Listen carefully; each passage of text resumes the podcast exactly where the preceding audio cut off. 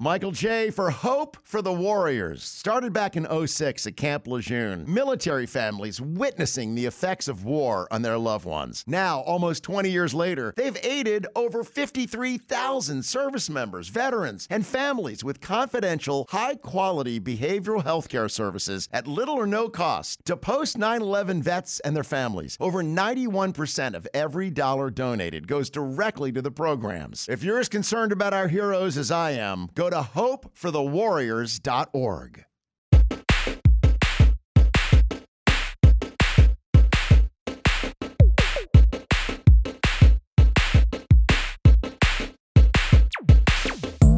Buonasera amici, bentornati in Floppy Disk, bentornati sul canale Twitch, no non è vero perché siamo registrati questa sera, eh, io sono Matteo Pizzirani e qui con me c'è un sacco di gente, c'è infatti la formazione completa questa sera e abbiamo con noi Mirko Mazzatosta.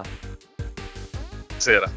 E che si è ricordato di parlare questa sera, grande Mirko, Faccia- facciamo progressi. Luigi Floris. Ciao a tutti. Salvo Cammarata. Ciao a tutti ragazzi. Matteo Scannavini e calzino e Marco Valle. Buonasera o buongiorno quando ci ascoltate. Bene, tutto a posto amici, come state? È bello vedervi così numerosi. Ah dai.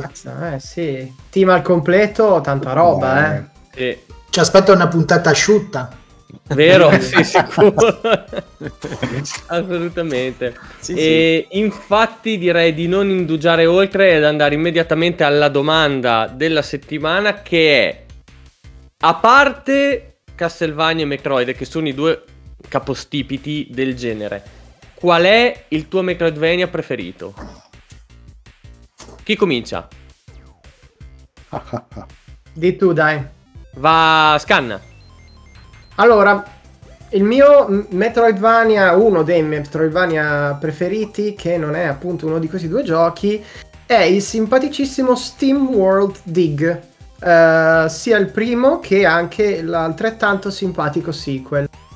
Ehm, vi dico semplicemente che eh, ho una storia un po' particolare con questo gioco perché ehm, con il sito di allora VG Network fummo tra i primi al mondo, tra i primissimi a recensire il primo gioco che uscì sull'eShop del Nintendo 3 o, o DS. Adesso mi no, direi DS eh, all'epoca. Comunque tantissimo tempo fa, uscì direttamente sul, sull'eShop. Eh, no, direi 3DS, scusate, perché prima nell'eShop c'era soltanto sul DSi, quindi io non avevo DSi. Eh, la cosa divertente è stata che eh, è successo tutto questo richiedendo un codice a caso il momento in cui stava andando alla Gamescom a Colonia. E ricordo proprio, ricordo di io che sulla macchina per andare a Colonia 10 ore mi sono finito questo gioco eh, in, in, in praticamente in solo quel viaggio.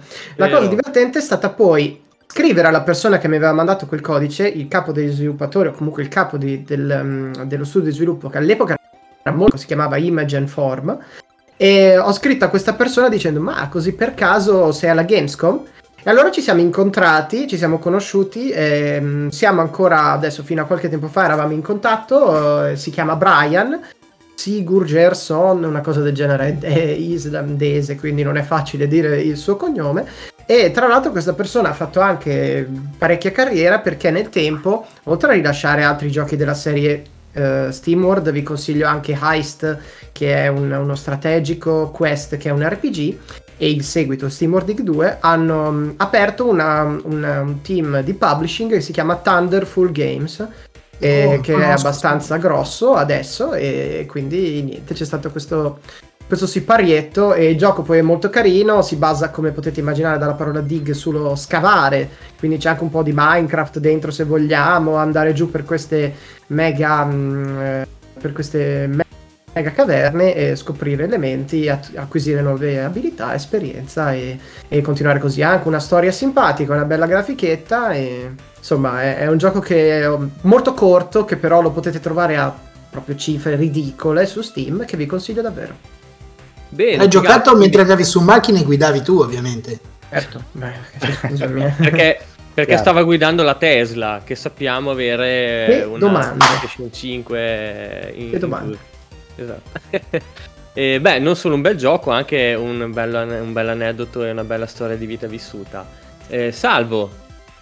Io eh, uno dei miei Metroidvania preferiti, non Metroid e non Castlevania, è Hollow Knight. Hollow Knight ah, è un Metroidvania particolare, secondo me è un Metroid Souls, Soulvania, nel, senso che, nel senso che ha eh, innanzitutto la, la trama um, la, um, non ha una trama vera e propria, ma la riconosci, la, la, la, scopri attraverso le ambientazioni, quindi la lore del gioco. Ha una difficoltà eh, veramente importante, è un gioco che ti ingaggia molto, devi, devi imparare al millimetro a volte come, come uccidere e colpire eh, i, nemici e anche i, i, i boss. Eh, e poi ha una, una mappa che è tutta completamente interconnessa quindi ha anche, un, anche, questo lato del game design che racconta moltissimo, che, che, che, ricorda moltissimo i Souls. E poi ovviamente tutti gli elementi dei, dei, dei, dei, dei Metroidvania che sono eh, appunto con l'avanzare, con l'avanzare nella, nel, nei livelli acquisisci abilità sempre maggiori, eh, quindi ha anche questa parte che eh, diciamo prodromica dei giochi di ruolo in qualche modo, molto backtracking, quindi ritorni in aree eh, dove prima non, non, riuscivi ad arrivare e poi riesci ad arrivare perché hai acquisito quella determinata abilità, eccetera, eccetera. L'ambientazione è secondo me una delle ambientazioni più affascinanti dei, dei giochi degli ultimi dieci anni perché ci troviamo in questa mappa che è un nido di di, di, di insetti, è proprio, è, sembra veramente un nido scavato da, da, da, dalle formiche, no? ha questo aspetto di formicaio, eh, tutto disegnato a mano e le ambientazioni sono fantastiche perché questo nido è un questo, questa, questo mondo è un mondo che eh, ha degli elementi anche di te- tecnologici un po' ottocenteschi, eh, però sempre a tema insetto in qualche modo. Eh, insomma chi non l'ha giocato lo deve giocare basta mi taccio perché siamo in tanti quindi... sì molto bello. Adesso aspettiamo con trepidazione eh, eh sì aspettiamo Six Song che hanno nuovo. annunciato a febbraio del 2019 se non sbaglio. L'hanno ah, annunciato sta, sì a, a, febbraio del 14 febbraio del 2019 e lo stiamo attendendo tutti con ansia.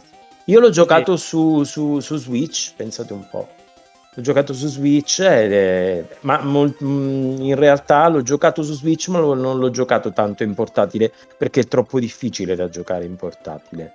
L'ho sì, giocato con, con, il pad, eh, tra l'altro col pad Pro. Bene, Lewis.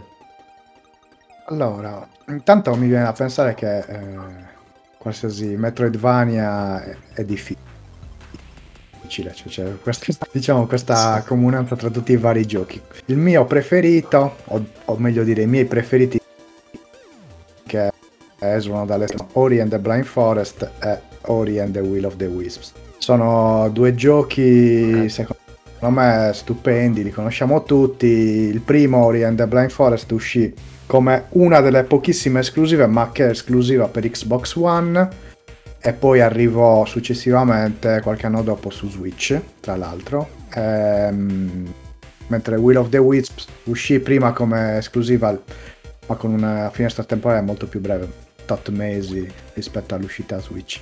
Comunque è uno dei titoli che sostanzialmente ti fanno innamorare, nel senso che è pura quadro di gioco, è bellissimo, ci sono dei colori stupendi, poi una colonna sonora strepitosa, c'è questa peculiarità che, che in, in, alcune diciamo parti di gioco eh, epiche viene fuori questa colonna sonora strepitosa che ti, insomma, ti gasa, mettiamola così. È un gioco veramente, veramente bello da, che consiglio naturalmente, allora non entro nei particolari comunque il protagonista è un esserino che non so che, che cosa sia, comunque una, un, boh, una sorta è tipo di... uno spirito della foresta. Sì, una sorta di spirito, esatto, della foresta. Ci sono molti elementi anche eh, ecologisti in questo titolo, infatti, e poi amicizia e quant'altro. Mm... Io giuro, non ho mai pianto tanto per un videogioco come l'intro dal primo. Eh sì, eh, sì. veramente. Sì, eh, sì. Ma sono tantissime secondo me le, le, scene che ti commuovono in questo gioco che appunto tu pensi è un Metroidvania, stai lì a smadonnare perché poi ti fa smadonnare anche quello. Eh. perché comunque un sacco di parte, è veramente un gioco emozionale, mettiamola così. Sì, è vero, ma poi è diventato un vero e proprio punto di riferimento per i Metroidvania e, e per i platform in generale. Allora, tra l'altro una grafica paurosa, paurosa sì. proprio delle sì. animazioni bellissime. Fluidissimo, sì, sì, eh, assolutamente. No, no, effettivamente c'è un punto di svolta con, eh, con Ori e poi insomma uh, ci sono stati tutta un'altra serie di titoli Metroidvania che stiamo citando, a parte eh, quello di Scanna che è precedente, ma mi sembra che Hollow Knight sia successivo a Ori, se non vado errato. E, insomma, diciamo che come dire, è uno di quelle pietre miliari, mettiamola così. Bene. E Marco? Ma, come diceva Lewis, eh, i Metroidvania spesso ti fanno bestemmiare e, e quindi la mia scelta sul Metroidvania, non Metroid e non Vania, è Blasphemous. Blasphemous è intanto come con degli elementi forti, elementi di Souls-like anche, come come Hollow Knight. E mm, è sviluppato da The Game Kitchen che sono un team spagnolo un team spagnolo e appunto eh, hanno ripreso sì, questi ragazzi qua io li vorrei conoscere perché sono fantastici secondo me. Hanno ripreso tutta l'iconografia il folklore della settimana santa de- della penitenza de- de- cristiane tutto l'hanno messo a ambientazione di Blasphemous che è ambientato in questo mondo dove praticamente c'è una versione depravata della religione cattolica e tu sei un penitente con questo cappello da asino, quello che poi è diventato il cappello da asino a punta, che è appunto il cappello dei penitenti della settimana santa in certe zone della Spagna ed è tutto, tutto, tutto fatto sull'iconografia cristiana in una maniera interpretata in maniera grimdark, in maniera molto souls, cioè ci sono dei boss che sono parte osceni, ma non perché sono brutti, perché proprio dici ma... E, e, c'è tutta questa cosa sempre della penitenza, del, de, della contrizione, tanto è vero che addirittura la tua spada eh, per attivare dei poteri ha questa specie di, di, rosario di spine che ti ferisce la mano e col tuo sangue fai cose. E poi al, al posto delle lanterne, dei falò ci sono gli inginocchiatoi, è fantastico e ha il suo nome con lui perché anche in certi livelli è blasfemia pura, proprio blasfemia totale, cioè io sono diventato pazzo per la parte diciamo nella, nella, nelle fogne che c'era il veleno, io non riuscivo, poi si ci riusciva, però dovevi insomma anche lì prendere delle, prendere delle backtracking, prendere delle nuove, delle nuove abilità e tutto. Oltretutto è fantastico perché il gioco originariamente è uscito nel 2019 ed è stato finanziato con una campagna Kickstarter e poi prodotto da Team 17 che insomma mi sembra un nome abbastanza, abbastanza pesante soprattutto per certi tipi di produzione e ha avuto un bellissimo successo, un grandissimo successo, tant'è vero che saltuariamente rilasciano delle espansioni gratuite, de- degli aggiornamenti con dei livelli enormi che ti vanno anche lì a innestare su questa, su questa eh, questo level design, questo fantastico, tutti luoghi interconnessi, proprio come i Souls, come i Souls, come un Bloodborne, è bellissimo, veramente io avrò Blasphemous, cercatelo perché è, è, uscito forse anche su Switch, sicuramente su Steam, sì, sì, c'è su Switch e poi lo, lo, lo, lo, prendi a quattro spicci. Eh, esatto, lo prendi a quattro anche spicci. su Switch lo danno col 70% di sconto, a volte anche su sulla, su, sul, sul, Play Store, sul PlayStation Store pure. Lo avevano regalato anche su Amazon Games eh, addirittura. Forse Io l'ho, sì, gioca- sì, l'ho giocato lì. Sì, sì. Mm-hmm. sì, sì no, bellissimo. Ricominciato oltretutto domenica. Veramente bello. In realtà io sto ricominciando troppa roba tra quello a Ben come avevo scritto. Però mm. ottimo Metroidvania Blasphemous. Eh, un po' infame perché Minchia secondo me aggiunge alcuni elementi, eh, ad esempio in mezzo al fango ci sono degli che... spot in cui si può cioè, eh, scendere. Difficoltà, difficoltà. Sì, sì, è abbastanza stronzo effettivamente, però bellissimo, veramente bello. Mirko, ma anche tu? Eh, allora, secondo me è un po' il eh, successore spirituale di... Vabbè, a parte gesticolo, però tanto non mi vedete, quindi non c'ha senso. È il eh, successore spirituale di... Opinione mia, perché sennò Marco mi mi bastona. È Symphony of the Night. No, no, hai Parlo ragione. di... Hai ragione. Eh, per alcune cose però. Bloodstained, eh, Ritual of the Night. Ah, Adesso, eh, gestione inventario, eh, equipaggiamento, eccetera. Mi sembra molto simile a Sym- Symphony of the Night. Però eh, utilizza i cristalli per, potenzi- per potenziarsi il protagonista. Però Marco, perché non mi è piaciuto? Avrei optato, almeno per come sono fatto io, per un 2D più classico piuttosto che un come si chiama 2.5D Sì, 2.5 di... Però è carino, dai. Ma ti dirò, apprezzo, ho apprezzato tantissimo, a parte la cover, tutte le art eh, che, letteralmente sembrano uscire dai Castlevania fine 90 o comunque da- dalla metà dei 90. Mm, in realtà la trama è semplicissima, fine 1700, rivoluzione industriale, scende letteralmente sulla Terra un'orda di demoni, indovinate un po', bisogna cacciarli. Ma dai, non l'avrei mai detto.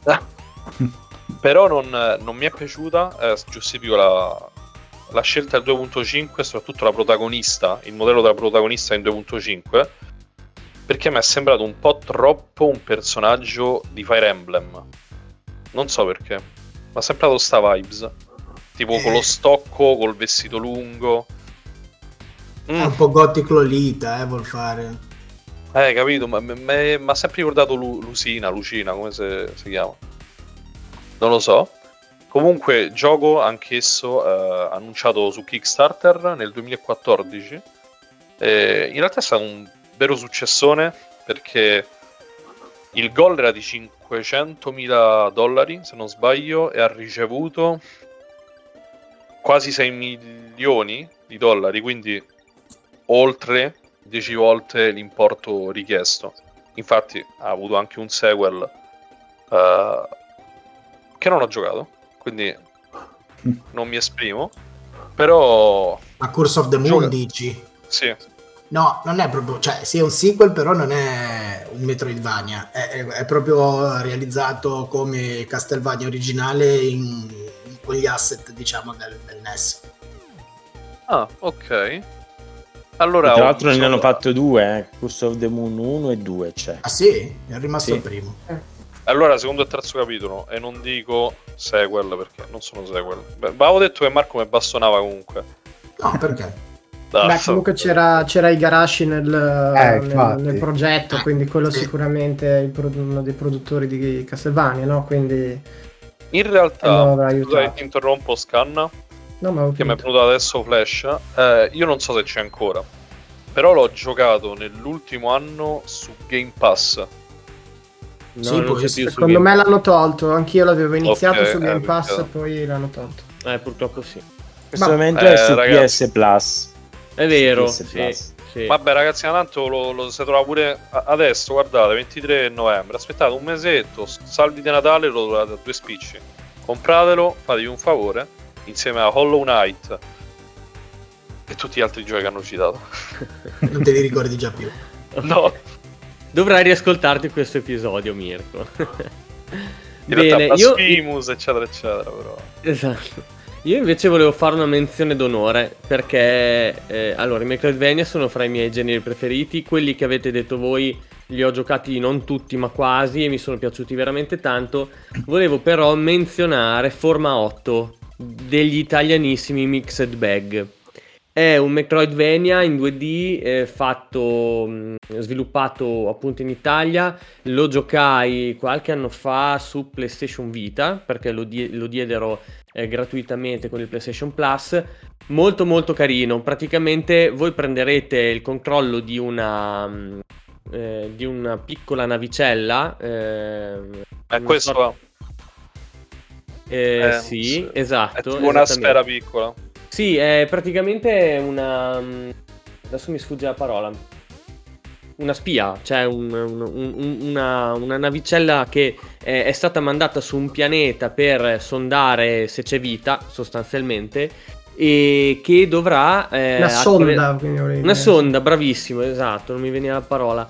Eh, e che in pratica dovrà mh, attraversare appunto tutti questi eh, ambienti sia eh, super, di superficie che eh, sotterranei eh, cercando di sfuggire dalla fauna locale che cercherà di fargli le penne. Eh, allora, molto carino, molto bello da vedere perché ha una scelta cromatica veramente azzeccatissima secondo me. Verrà praticamente in ogni zona della, della mappa eh, verrà presentata una palette di colori mh, mm, molto limitata, cioè nel senso ci saranno boh, 4 o 5 colori al massimo eh, però molto ben sfruttata perché eh, ci saranno dei giochi di, di luce, di ombre, eh, appunto utilizzando questi, questi pochi colori. Eh, molto bello, c'è solo un, un, difetto che secondo me è qualcosa che riesce, cioè ha il potenziale di far abbandonare subito, ovvero è molto lento. Cioè questa eh. sonda si muove veramente molto lentamente e e temo che tanti giocatori io man mano che sbloccavo i trofei vedevo le, le percentuali di sblocco e già dai trofei che si sbloccavano to, un'ora dopo c'era tipo un 8% di, di giocatori che l'aveva sbloccato. Perché cavolo è lenta cioè questa navicella va molto lenta e, e quindi eh, sì, mm, può far allontanare tante persone. Richiede di essere in un mood piuttosto compassato eh, una volta entrato in quella modalità lì diventa molto molto piacevole e poi dopo a un certo punto si sbloccherà anche lo scatto in avanti e quindi sarete sempre dietro a scattare e quindi diventerà un po' più veloce da questo punto di vista. Eh, bene ragazzi io direi di passare oltre allora a questo punto e eh, come da nostra tradizione andiamo a leggerci le news di vent'anni fa. Ho infatti qua il PS Mania 2.0 di novembre 2002, è il PS Mania numero 19, edito come sempre da Playpress Publishing. Allora, novità per quanto riguarda Dragon Ball, vediamo. Dragon Ball sta arrivando. Goku ha finalmente una nuova casa. Dragon Ball Z Budokai. Questo è il titolo di uno dei giochi più attesi da tutti i possessori di una PlayStation 2. A partire dalla fine di novembre, i desideri dei fan di Goku e soci verranno esauriti da questo gioco di cui vi mostriamo nuovissime immagini e di cui finalmente sono stati resi noti i primi particolari.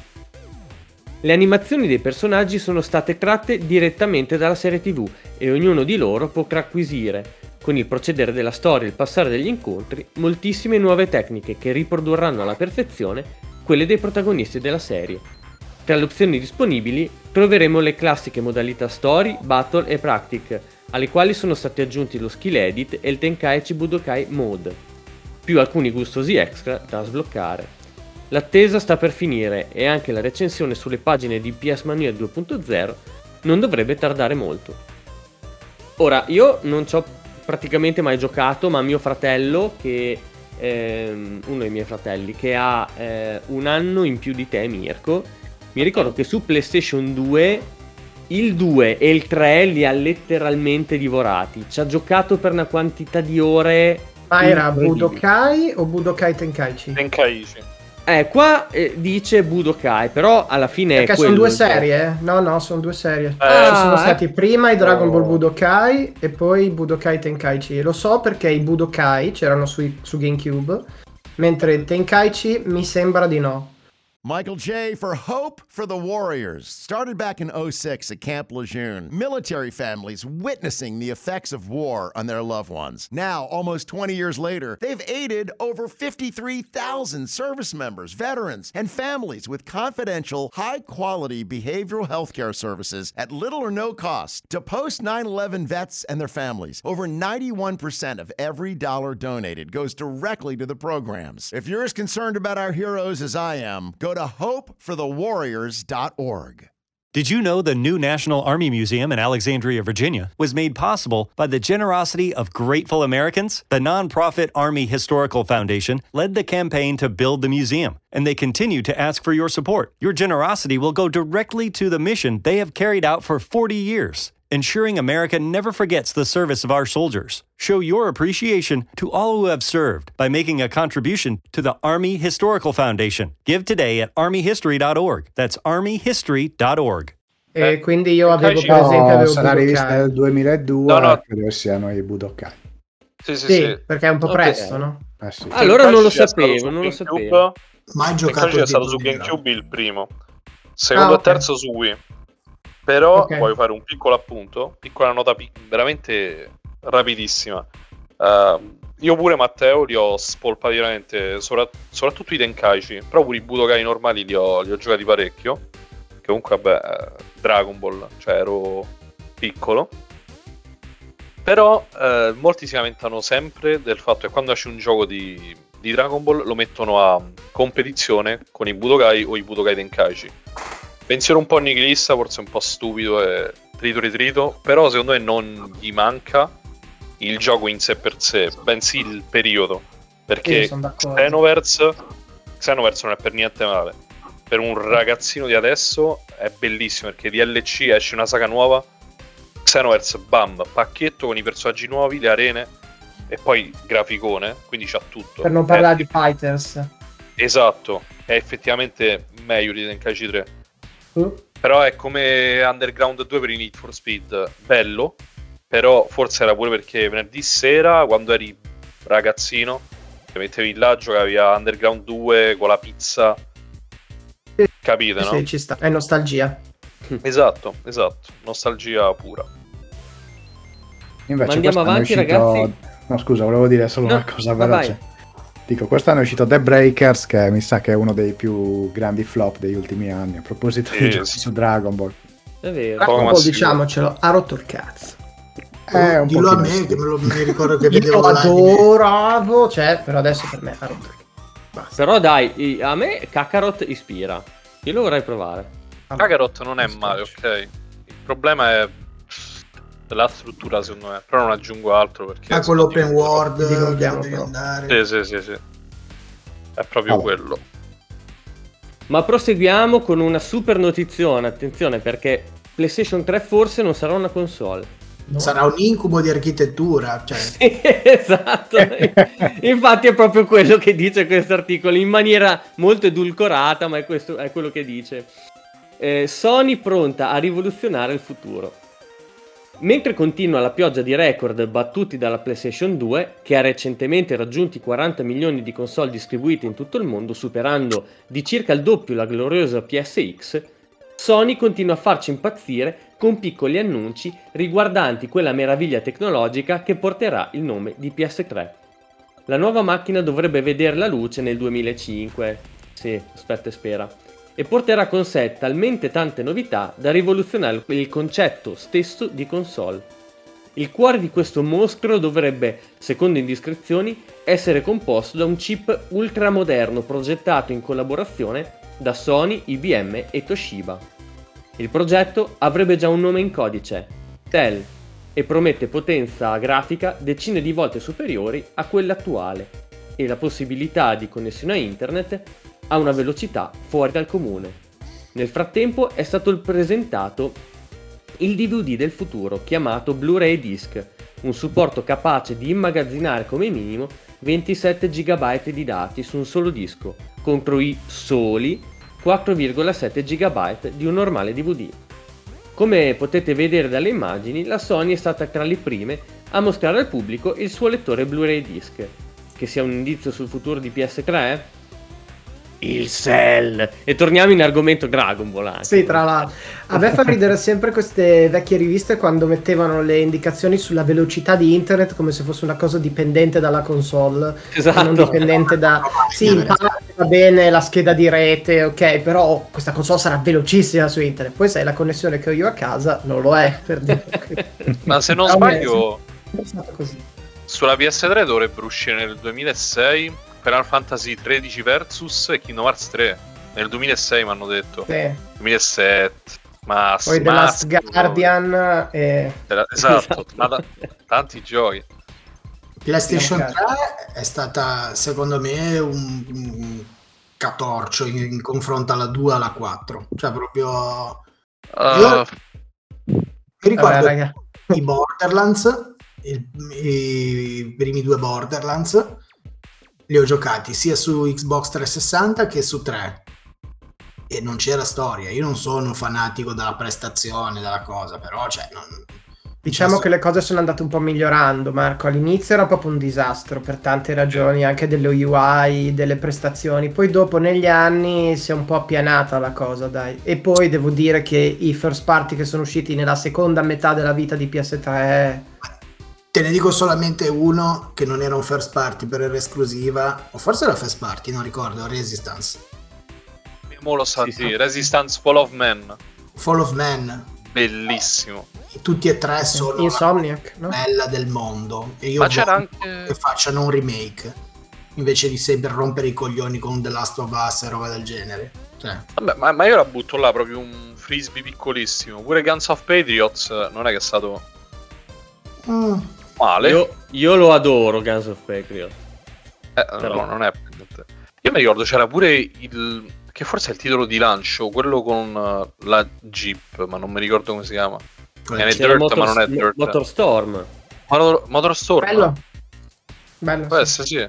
Io ho giocato un casino a Pacific Rift, che era il secondo. Mi è molto Ah. divertito. Molto carini quelli. Se poi è lo studio che ha chiuso adesso perché era poi lo studio di Drive Club che poi è andato Esatto. Sparire. In realtà forse c'ha ragione Marco, però. Cioè, io non la ricordo nel primo periodo, almeno chiaramente, per ste grandi esclusive, perché ah, appena Marco ha finito stavo per dire, minchia, Assassin's Creed 2 e Brotherhood, ma non erano esclusive. Eh no. quindi... E comunque Niente. anche le terze parti erano molto meglio ottimizzate su 360 perché venivano Sì. sviluppate lì e poi Sì. ci... Ma anche, anche Bioshock per dire, Bayonetta, sono tutti stati dei porting successivi perché P- PS3 non vendeva un cavolo all'inizio. Era un... L'unico No, gioco- c'aveva Gran, Turi- Gran Turismo 5, che c'aveva? Eh, sì, Uncharted. il 3 Uncharted, Il Ratchet and Uncharted. Clank aveva avuto Oblivion. Obli- Oblivion è Oblivion, sì. multi Era- Oblivion. Mul- sì, è vero, multipiattaforma, sì, hai ragione. Poi a Ah, fine vita Vabbè, alla fine vita della Stovaz. Esatto. Esatto. Lollipop Chainsaw. Cioè, Mamma mia, che hai ricacciato! Lollipop Chainsaw. Eh, Alice. Madness può Dai essere. ragazzi, lo speciale PS3 lo facciamo un altro giorno. No, Era Alice, Alice ah, era su, su, su Xbox su 360, c'è ragione. 360. You're Della right. serie non ce la faccio troppi ricordi. Esatto. No, andiamo avanti ragazzi perché c'è un'altra super notizia almeno per noi che siamo fan delle Turtles, ta- tartarughe mutanti alla riscossa. La Konami prepara un'invasione.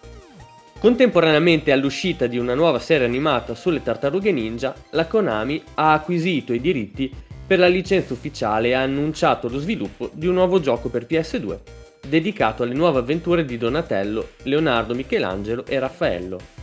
Il gioco, che sarà sviluppato in collaborazione da 4Kids Entertainment e da Mirage Licensing, verrà presentato in esclusiva non prima delle 3 dell'anno prossimo, per raggiungere i negozi durante le vacanze estive del 2003.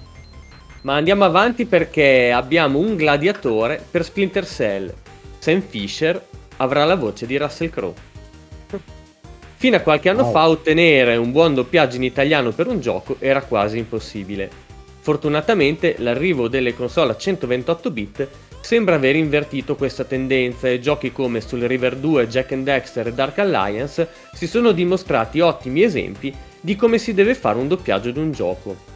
Un altro titolo a cui è stato riservato un trattamento di lusso è Splinter Cell, l'ambizioso progetto anti-Metal Gear Solid 2 della Ubisoft. Il protagonista Sam Fisher avrà infatti la voce di Luca Ward. Forse questo nome non vi dice niente, ma si tratta di uno dei doppiatori più famosi del cinema e della televisione italiana. Lo stesso che abbiamo sentito decine di volte nei film con Kevin Costner, Robin Hood, Pierce Brosnan, 007, Keanu Reeves, Matrix e Russell Crowe, il gladiatore. Ma non finisce qui, perché sono già stati annunciati molti altri doppiatori d'eccellenza, senza purtroppo fare nomi precisi, ma indicando alcuni degli attori americani a cui hanno prestato le corde vocali, Nicole Kidman, Tom Hanks e Leonardo DiCaprio, un vero colossal. Tuttora è il doppiatore di, del protagonista di Sam Fisher, eh, Sì, ehm, sì. Luca Ward, Ward. E, tra, e tra l'altro l'anti-Metal Gear 2 è vero perché il primo era uscito in esclusiva per eh, la prima Xbox e doveva fare concorrenza a Metal Gear, infatti io lo odiavo. Lo odiavo, appunto. Sei su Xbox, sei anti-Metal Gear, io ti odio. Però non è, non è per niente. eh. Però sta cosa se- cioè, non, non- ha avuto il successo sperato essere il rivale di Metal Gear perché è bello. Però se dovessi fare una stima tra quanti si ricordano effettivamente Metal Gear e quanti Splinter Cell per capitoli belli, non, è, Beh, sì. eh, non è per fare il fanboy, però capite bene che No, beh, No, dai, eh. Metal Gear era una spanna sopra prima che cominciasse a Sì, beh. delirare Poi completamente. Spli- Splinter Cell non esce da quasi dieci anni che non esce un nuovo capitolo. Ma non l'hanno Eh, chiuso eh. lì. un paio sono pure belli. Però sì, c'è qualche annuncio forse che è stato fatto o qualcosa del genere. Però, Credo stiano lavorando a un remake, quello che eh so sì, io. sì, sì, remake. un reboot, insomma, qualcosa Ma forse genere. non ironicamente, forse non esce dalla Gen 360, eh, non so. Cioè, ne sono quasi sicuro. Sì, sì, Uno è, è- è No, probabile. il, il pri- no, no, no, oddio. Sì? Ah, può darsi. Però molto late ce ne sono stati. Eh. Sì, Cioè, sì, sì, sì, sì. È un po' che ne sento parlare, però mi sembra sa che l'ultimo aveva un Kinect anche. Retribution Sì. può essere. Sì, sì, sì, sì. Forse 2013. Eh sì, un po' in là, un po' in là. Bene, andiamo avanti perché ci sono supereroi e fantasy GDR online per Mar- Marvel e Tolkien. La Vivendi, dopo aver sottoscritto un accordo a lungo termine con la Tolkien Enterprises, sta per concretizzare lo sviluppo di alcuni titoli basati sull'immortale opera del famoso scrittore. Ai numerosi videogiochi già annunciati da molte compagnie, la Vivendi ne annuncerà alcuni nuovi dedicati al Signore degli Anelli e al precedente romanzo Lo Hobbit. Il primo, The Lord of the Rings Middle Earth Online, è un GDR multigiocatore nel quale i giocatori saranno finalmente liberi di creare una vera e propria comunità che vivrà e soprattutto combatterà nel movimentato mondo della Terra di Mezzo. Altri due titoli sono già in via di sviluppo, The Two Towers, da non confondersi con quello di Electronic Arts, e Return of the King. La pioggia di titoli ispirata al mondo di Tolkien dovrebbe terminare con uno strategico in tempo reale, The Lord of the Rings, The War of the Ring, in cui il giocatore potrà scegliere se entrare nella compagnia dell'anello o se guidare l'esercito di Sauron. La Vivendi intende puntare molto anche sulla creazione di un universo interamente online popolato dai supereroi Marvel. Grazie ad un accordo decennale tra le due società, entro il 2005 potremmo vedere realizzato il sogno di muoverci e vivere in prima persona le avventure di Spider-Man, X-Men e altre centinaia di eroi. E- Che non se n'è più fatto niente che io sappia. Ma no, fino a, a quell'obrobrio recente di, di Marvel. eh, Come Ah, cavolo ma si già, chiama? quelli con... Ci sono Marvel stati dei Avengers. giochi, eh. C'era un gioco di Capitan America sicuramente sul- sulla 360. Sì. E poi c'era un gioco di Deadpool. Spider-Man ne hanno continuati a fare. Quindi, Sì, ma non dico online, tipo MMO, non, Non so, non mi ricordo. Non mi ricordo che c'era un DC online. C'era Mar- Marvel Eh, Online, sì. non c'era qualcosa tipo. Mamma No, mia, DC DC online. online. Marvel Heroes sì. c'era. Che era online. Vabbè. DC non lo ricordo, era... Si vede che non sono un giocatore online. E andiamo avanti perché qua ragazzi ci sono veramente periferiche iperfuturistiche, immersione totale, la periferica dei sogni da Sony. La madre di tutte le PlayStation continua a fare le cose in grande, proponendo periferiche sempre nuove che facciano sentire il giocatore sempre più immerso nelle sue avventure preferite. Questo nuovo modello di occhiali uscito nei negozi giapponesi lo scorso 26 settembre è in grado di riconoscere i movimenti della testa del giocatore, permettendo così l'esplorazione a 360 gradi degli ambiti, degli ambienti eh, tridimensionali di un gioco. Il nuovo simulatore di volo Energy Air Force della Taito è per ora l'unico titolo PS2 che supporta questa periferica disponibile al prezzo di quasi 60.000 yen, praticamente il doppio della vostra console. La vendita del visore, corredato di, di cuffie, è per ora limitata al negozio online della Sony ed è difficile che il mercato di importazione possa aiutare i giocatori. È una cosa bella quasi quanto l'Itoy. Minchia, ma 500, 510 dollari più o meno. Ah, hai fatto la conversione al volo? Beh, bisognerebbe anche... Ehm, è tipo un... pre- tipo 600... No, mi hai detto 60.000. 60.000 È yen. tipo 1.5 se non mi ricordo male. Se non è 510 sarà 520, una roba del genere. Bisogna poi anche considerare l'inflazione perché sono passati 20 anni, eh. Cioè, Eh, quello sì. Quindi, quello sì. quindi ancora di più. Ancora di più. Però ti posso dire una cosa al volo.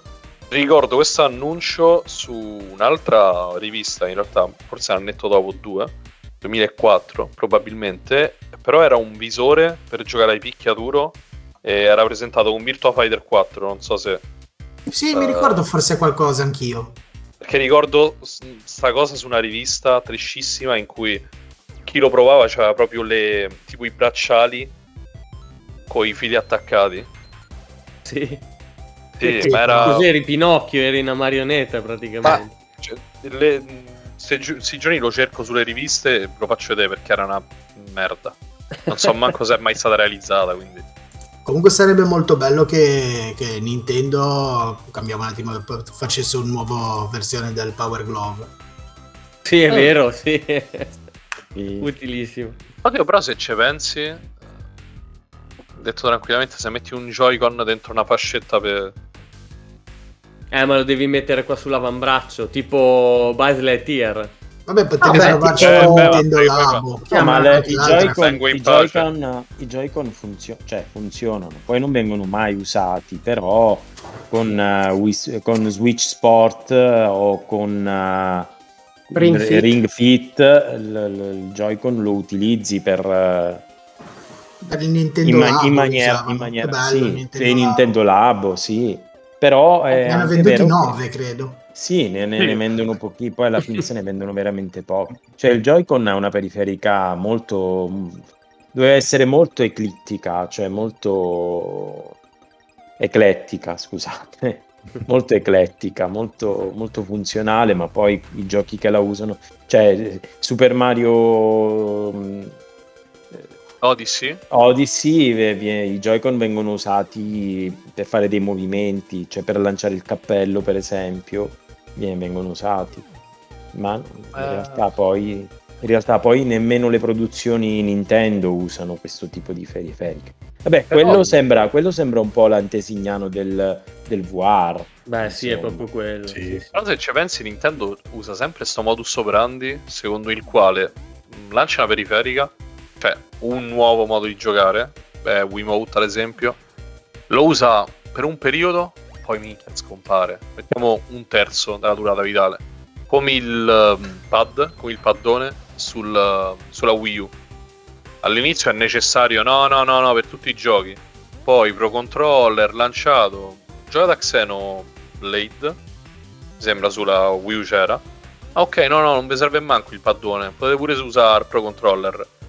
Stessa cosa col Joy-Con. All'inizio un 2 Switch, tutti questi giochi, Arms. passa il tempo e poi se lo scordano. Sì, sì. Grazie Beh, al cielo aggiungerei. a- anche cosa, anche, non- non anche Kinect. Anche Sì, Kinect, Kinect, è quello della, della PlayStation Play. Move, come si chiamava? I Move. Beh, i Move vengono, eh, sono stati usati poi per il PlayStation VR, eh, quindi alla fine... Sì, comunque sì, sono periferiche. Secondo me vogliono an- anche accaparrarsi pubblico non eh, di Sì. casual gamer, fondamentalmente, però. Ma io credo che col Wiimote avevano fatto il botto, nel senso che avevano il supporto delle terze parti, anche gli altri giochi sfruttavano il Wiimote. Poi è andato Sì. scemando la cosa. Mm, Ma perché era letteralmente un salto nel futuro. quello era un salto nel futuro. Tu sei sempre stato così a giocare a Zelda, ok? Sul divano di casa tua e dici, mamma mia, il controller. L'anno dopo prendi il nunchuck, lo usi come scudo, l'altro lo usi come spada. Minchia, il futuro. E poi dopo un po' ci si abitua. Io avevo Vabbè, anche preso l'aggeggio, l'aggeggio per spa- cioè quello che ti doveva fare da, da balestra, come si chiama? Eh, crossbow Ah, training. training, sì. che cagata. Vabbè, comunque, sì, no, secondo me la geniata di Nintendo è stata prendere un elemento che c'è in tutte le case, cioè che è un telecomando, e dire eccolo qua, potete giocare con Esatto. questo. E infatti tutti hanno iniziato a giocare col telecomando. Con le Wii U, boh, poteva essere un'idea interessante, ma vabbè, ne parleremo un'altra volta magari. Sapete che cosa sarebbe stato carino eh, percuotere con il Wiimote? I dinosauri. Infatti Sega e Michael Crichton sono insieme. Eh, che segui che avevo fatto? Minchia. Minchia. Wow. Sei veramente... Volevo capire dove stai andando a parare, però... L'hai preso in contropiede? Un nuovo Non capivo- gioco da... Vai, vai, mi- eh, Marco. No, dico, non capivo cosa c'entravano i dinosauri, ma perché purtroppo è uscito anche, eh, tra l'altro secondo me uno dei più bei capitoli su Wii, eh, Monster Hunter 3. Mamma mia, che bello. Eh, però io non l'ho mai giocato su, su Wii, però come facevi a giocarlo su Wii? Dovevi metterti il Joy-Con eh, lì, come si chiama? Il, in- Forse col, col Pro, lo sai? Non mi eh, ricordo col Pro, bene. perché sennò diventavi Quello- pazzo. Già, già Monster Hunter è famoso per farti No, ma le- se te li metti, cioè alla fine se imparavi ad usarli, lo usavi come un joypad, eh, Ma nel sì. senso che col nunchuck È un analogico. la- la- l'analogico e la- dall'altra parte c'avevi i bottoni, eh, che era così. Cioè, 64 scomposto. Però, Sì. però, vi volevo raccontare che c'è un nuovo gioco dal papà di, di Jurassic Park in arrivo. Dopo essersi arricchito con i diritti dei film ispirati ai suoi libri, Michael Crichton, autore di successi come Jurassic Park, Sollevante e Twister, sta per entrare nuovamente nel mondo dei videogiochi. La Sega of America ha annunciato pochi giorni fa un accordo con lo scrittore per realizzare un gioco basato su una storia totalmente inedita. I dettagli sono ancora segretissimi, ma la data d'uscita, non si sa ancora su quale console, è stata fissata per i primi mesi del 2004. Crichton partecipò già ad un progetto simile in passato e il risultato fu il gioco Congo, uscito su Apple II. Il successo fu praticamente nullo. Ci auguriamo che questa volta vada diversamente. Con queste premesse. E com'è finita? Non me lo ricordo. No, è probabilmente proprio così. È finita. Eh sì, esatto. Ma andiamo avanti perché GTA Vice City è già record, preordini e colonna sonora da Guinness. È sicuramente il gioco più atteso dell'anno. La nostra redazione è in continuo tumulto per decidere chi avrà l'onore della recensione. Si contano già due feriti gravi. E la nuova creatura Rockstar ha già stabilito due primati nonostante manchi ancora una ventina di giorni alla sua uscita. Vice City infatti ha raggiunto l'incredibile cifra di ben 4 milioni di copie ordinate nei negozi del Nord America. La cifra ovviamente diventa ancora più spaventosa se aggiungiamo anche il mercato europeo.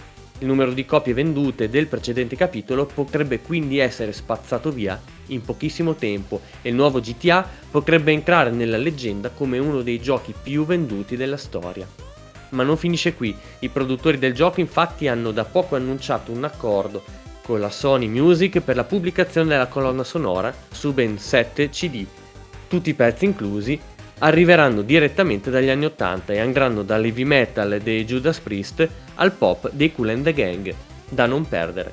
Eh, stava iniziando a diventare una parte molto preponderante eh, de- de- del gioco la colonna sonora. Beh, E leggevamo, o meglio, leggevate anche la volta scorsa nella recensione del primo gioco che eh, già una delle caratteristiche era il fatto che ci fosse una radio diversa per ogni macchina.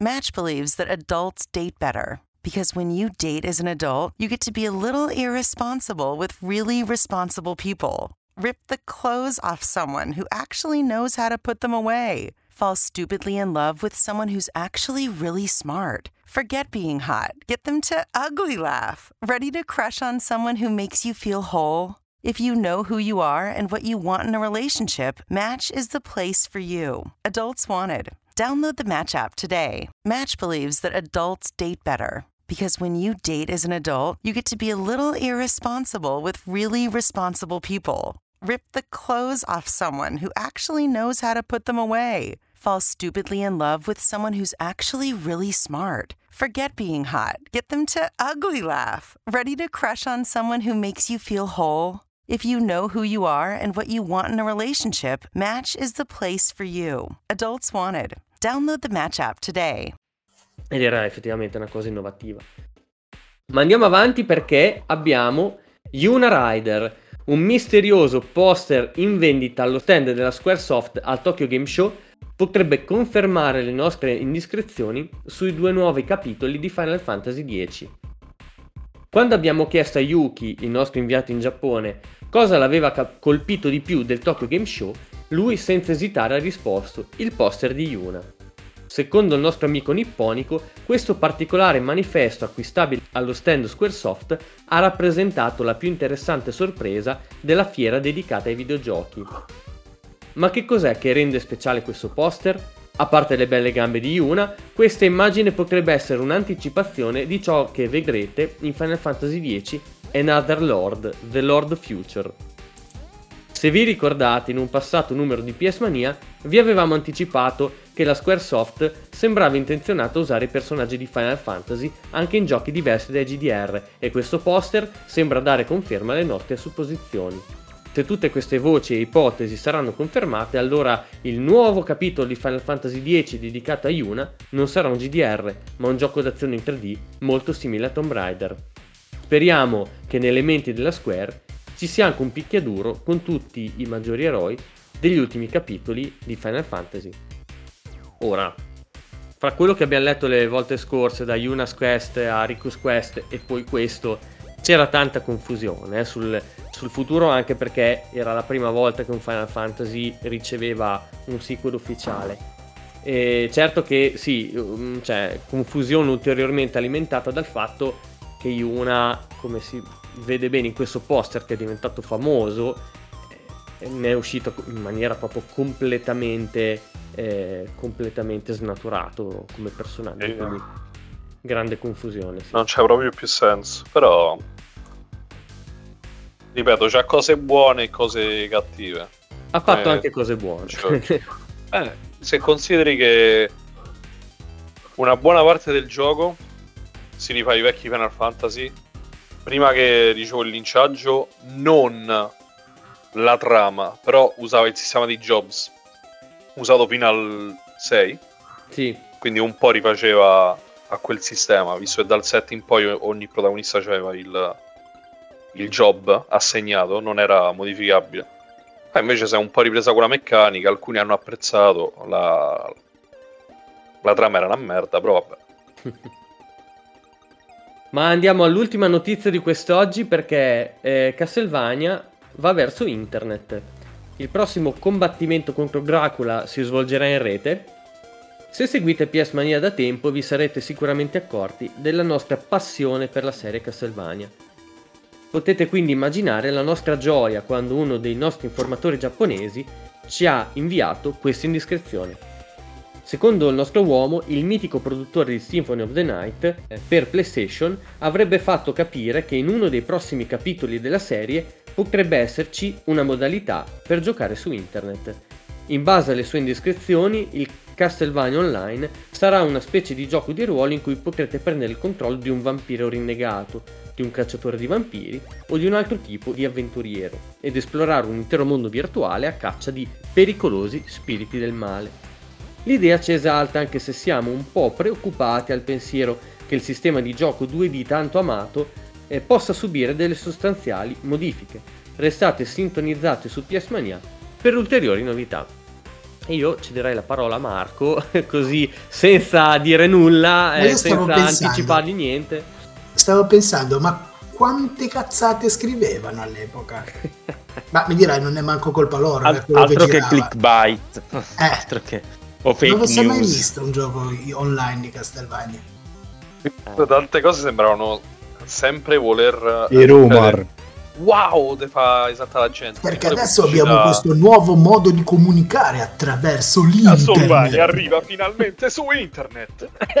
Castlevania MMO. Eh, mamma mia. No. Le pubblicità di una nota eh, TV. Una nota emittente, non dico uguale. Esatto. Però avete capito. Sì. Prendete il, nu- il nuovo Super Liquidator, la fabbrica dei mostri, tutte queste cose. queste era, proprio, era proprio quello, era proprio quello. Cioè, adesso tipo Castlevania. Ma, ma hanno fatto di tutto, cioè, però non, non, non, non, se n'è mai proprio neanche sentito di un gioco online di Castlevania. Non se n'è proprio sentita la necessità. Non se ne è sentita. Immagino, immagino già Immagino già lo spot. Alucard e i suoi amici arrivano online. Sei fantastico, Alucard. Così. Bella, bellissima. Questa voglio la clip. Con, una- voglio la con uno clip. spot del genere ma lo era- però. Sì, anch'io. Era, era il tempo in cui... Che, che anni erano quelli di questa rivista, scusa? 2002, anzi ne approfitto per disannunciare, queste erano le news di eh, PS Mania 2.0 numero 19 di novembre 2002, edito da Playpress Publishing. Prego, Salvo. No, erano gli anni in cui gli- i primi MMO la facevano da padrone, no? Sì, Erano gli sì, anni sì. di World of Warcraft, quindi tutto doveva essere online, tutto doveva essere... Tutto Doveva essere 3D, vabbè. Eh sì, era... Beh, World of Warcraft non è uscito nel 2000... 2004? 2004. Ah sì, Eh, 2004, però c'era Final sì. Fantasy 11, eh? Eh sì, c'era, eh, c'era eh, Final eh. Fantasy 11. Sì, sì. Comunque erano quegli anni lì quando Sì, si sì, cominciava veramente a giocare. tu- Tutti giocavano online, tutti giocavano, giocavano i giochi di ruolo online, gli MMO, gli MMORPG. Quindi dovevi andare lì, se no non Eh, eri sì. figo. Eh sì. Ma ragazzi procediamo perché quest'oggi non abbiamo solo un gioco del quale festeggiare il compleanno, ma ne abbiamo due. Eh, due giochi che fanno parte della stessa saga, due giochi che sono usciti in contemporanea esattamente vent'anni fa. Parliamo dell'uscita americana che eh, ha eh, sancito proprio il loro debutto eh, mondiale. Stiamo parlando del 17 novembre 2002 e il secondo gioco il 18 novembre 2002. Uno per Game Boy Advance, l'altro per GameCube. Stiamo parlando rispettivamente di Metroid Prime e Metroid Fusion. Quindi due giochi appartenenti allo stesso franchise usciti praticamente in contemporanea e, ehm, e che hanno, diciamo, uno proseguito una strada che era già stata tracciata e quell'altro invece ha aperto eh, un, nuovo, un nuovo filone. Ma io, io di Nintendo ne so molto poco, grazie al cielo. Qui con noi ci sono degli esperti che possono parlarci in maniera molto approfondita di questi giochi. Per due giochi gemelli abbiamo quindi tre gemelli qui eh, in live con noi che possono raccontarci un po' di eh, che cosa stiamo parlando. Quindi eh, partiamo magari con Metroid Fusion. Allora, partiamo dal fratellino piccolo, quello in due dimensioni sulla console portatile, che tra l'altro, come dicevi giustamente tu, ehm, i giochi sono usciti in America addirittura proprio nella stessa settimana, mentre eh, da noi, ehm, come succedeva all'epoca spesso con produzioni GameCube, Metroid Prime è arrivato quattro mesi dopo. Stiamo parlando di novembre 2002 per Metroid Fusion e Prime negli Stati Uniti, mentre Metroid Prime è arrivato su GameCube nei GameCube europei eh, soltanto qualche mese dopo, appunto. E quindi cronologicamente parlando, par- partiamo da Metroid Fusion. Allora, questo è stato l'anno più importante della storia di Metroid perché in quel momento Metroid ehm, ha preso quella strada, eh, quella linea di demarcazione che hanno preso tante altre serie Nintendo prima o poi che hanno fatto il passo, sia quello di dividersi tra un filone che rimaneva ancorato al passato con giochi in, ehm, a scorrimento laterale in due dimensioni, che è stato quello di Fusion, mentre invece eh, dall'altra parte, il- come vedremo dopo, la serie si è evoluta in una maniera forse impensabile, insperabile e impensata eh, nelle tre dimensioni con quel capolavoro senza tempo di eh, Metroid Prime. Un po' come quindi succede adesso con i Mario 2D e i, i Mario 3D, con gli Zelda 2D che continuano a fare, con, eh, e Z- gli Zelda 3D. E, mm, anche oggi, anche Metroid, per quanto Prime eh, sia un po' di tempo che non arriva, anche se dovrà arrivare fra un po', eh, ha- recentemente abbiamo visto il ritorno di Mario 2D, eh, anche se era già ritornato poi eh, su, eh, su 3DS. Bene, allora, mm, Metroid Fusion. Metroid Fusion che internamente è conosciuto come Metroid 4 e fa proseguire la storia di Metroid ed è uno dei giochi di Metroid che ha più storia di tutti. Eh, infatti è uno dei primissimi mm, titoli della serie, se non forse addirittura primo, che ha delle proprie, non le voglio chiamare cutscenes, però comunque delle sequenze dove specialmente quando eh, Samus si ritrova a um, spostarsi tra una location e l'altra magari con un ascensore proprio ci sono questi specie di stream of consciousness di, di Samus eh, che eh, praticamente ragiona e seguiamo il suo ragionamento pensando come sarà lo svilupparsi della trama Metroid 4 per il titolo originario del progetto, che infatti seguiva Metroid su NES, seguiva Metroid 2 su Game Boy e seguiva uh, Super Metroid su Super Nintendo, che forse è il gioco più conosciuto della serie, almeno tra quelli in due dimensioni. Metroid Fusion. Metroid Fusion è, è stato il primo Metroid che ho giocato anche io, perché non possedevo uno, uno SNES, l'avevo visto in giro, mi pigliava bene, però non lo avevo. Però in quel momento, probabilmente leggendo qualche rivista, ho capito dell'importanza di questo gioco che ha vinto tanti premi quell'anno e, ehm, e subito l'ho fatto mio. Eh, l'amore è stato a prima vista perché mh, mm, le ragioni sono tantissime. Eh, questo gioco è stato sviluppato tra l'altro dallo stesso team di sviluppo del, di Super Metroid, quindi proprio continua nella vena del, del suo del gioco pre- precedente, ehm, però eh, ha una formula abbastanza diversa. Non so se per adattarsi al, alle, ai ritmi del gioco portatile. È forse il Metroid più lineare che sia mai stato eh, rilasciato, il che per molti può essere uno dei suoi punti deboli. Però da un certo punto di vista questa linearità diciamo non tanto data dalla struttura dei livelli, ma data dal modo in cui la storia si dipanava, nel senso c'erano appunto cutscenes, c'era questa voce robotica che ti diceva vai qui, vai là, questo è il tuo obiettivo. Invece nei vecchi, soprattutto Super Metroid, era veramente oscuro, cioè trovare anche soltanto dove andare. Non era un gioco difficile Super Metroid, però capire dove dovessi finire era una delle parti più intellegibili. Invece qui ehm, è tutto completamente diverso, il gioco ha dei momenti Beh, generalmente è parecchio difficile, però è parecchio difficile più per quanto riguarda ehm, la parte di combattimento che quella di esplorazione. Ehm, il gioco appunto ha una struttura più lineare e questo però cosa permette da un altro punto di vista? Permette di avere più storia, eh, permette di avere più trama e infatti è ricordato ancora oggi come uno dei Metroid che fa avanzare di più la storia principale. Il, um, il suo concetto, il suo, um, scusate, il suo, la sua idea di base è quella di una Samus che perde i suoi poteri, sorpresa, sorpresa, succede all'inizio di ogni gioco. Eh, praticamente però in particolare qui perde anche un po' della sua natura perché eh, durante l'esplorazione di un pianeta viene eh, attaccata da dei parassiti. Um, che, un parassita che si chiama parassita X. E questo parassita la porta su un fin di vita, anche perché mh, quando sta cercando di rientrare Samus ha un incidente con, uh, insomma, schianta la sua navicella su una catena di asteroidi. Viene salvata, portata su una nave medica eh, e di ricerca, però all'interno di questo posto ehm, Samus è in fin di vita, la, l'infezione e l'incidente la stanno per uccidere. Quindi l'unico modo che hanno questi medici di salvarla è quella di iniettare a Samus parte dei geni di, dei Metroid stessi. Eh, perché i Metroid stessi avevano questa, eh, insomma, questo rapporto simbiotico con, con questi parassiti o quantomeno riuscivano a resistere alla loro infezione.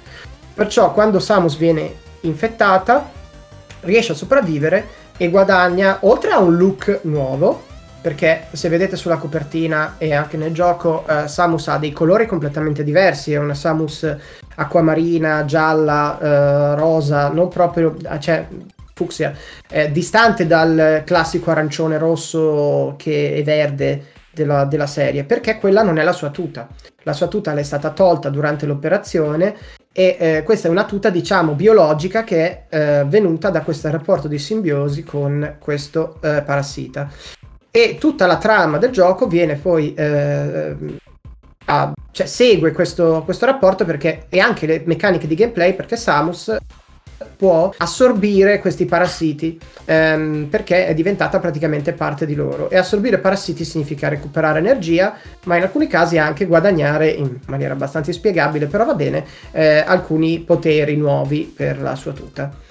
Ehm, è uno dei Metroid dalle atmosfere più dark eh, fino all'uscita di Dread, direi che tra l'altro è suo seguito diretto, eh, rilasciato 18 anni dopo, o 19 scusatemi. Ehm, tra l'altro di Metroid Dread sarebbe da parlarne perché ha una storia incredibile. Il gioco venne annunciato in maniera, o quantomeno in rumors, in maniera sub- subufficiale, quasi pochissimo dopo l'uscita di, uh, di, uh, di, di, Metroid Fusion e poi ha visto la luce vent'anni dopo sviluppato da degli spagnoli, quindi è una storia abbastanza interessante. Eh, Metroid Fusion invece eh, nel, nel, suo essere un Metroid abbastanza classico, come detto, è più rivolto verso l'azione e ha però delle atmosfere molto dark, è quasi horror a, a tratti, perché Samus, soprattutto nella seconda parte della, della, dell'avventura, non deve solo sfuggire a questa Um, tra l'altro il gioco è ambientato una, appunto nella, nella, nave dove lei viene salvata quindi eh, abbandona le atmosfere diciamo di, um, dei, de, dei, pianeti alieni che avevamo visto nei giochi precedenti e, um, e appunto cioè, Samus si ritrova a esplorare questa, questa, nave che viene infettata piano piano dai parassiti, quindi un sacco di nemici, anche perché i parassiti prendono la forma di alcuni dei nemici e delle forme di vita che hanno combattuto Samus, quindi vediamo una versione parassita dei, dei Cavalieri Zebes, vediamo una forma um, uh, degli Zebesiani, credo si chiama in italiano, eh, una, una, forma parassita addirittura di Ridley eh, durante, eh, durante la, l'avventura.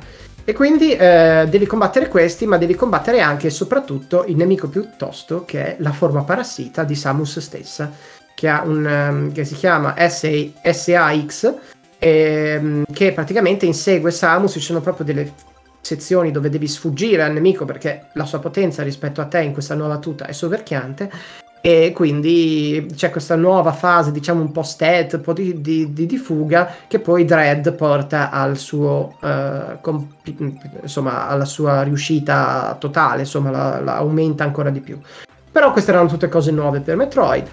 Poi che dire, eh, Spriteworks clamorosi per essere su Game Boy Advance, un look che se riuscissero a metterlo un pochino più in alta definizione su qualche console sarebbe uno spettacolo ancora al giorno d'oggi colonna sonora veramente evocativa a livelli altissimi e un sistema di controlli adattato a minor quantità di pulsanti sulla console che però ha fatto scuola perché poi la scuola dei Metroid due dimensioni che sono seguiti ha seguito lo stile di, uh, di Metroid Fusion rispetto allo stile che magari avevamo visto in Super Metroid che magari non era ancora così affinato e così uh, efficace.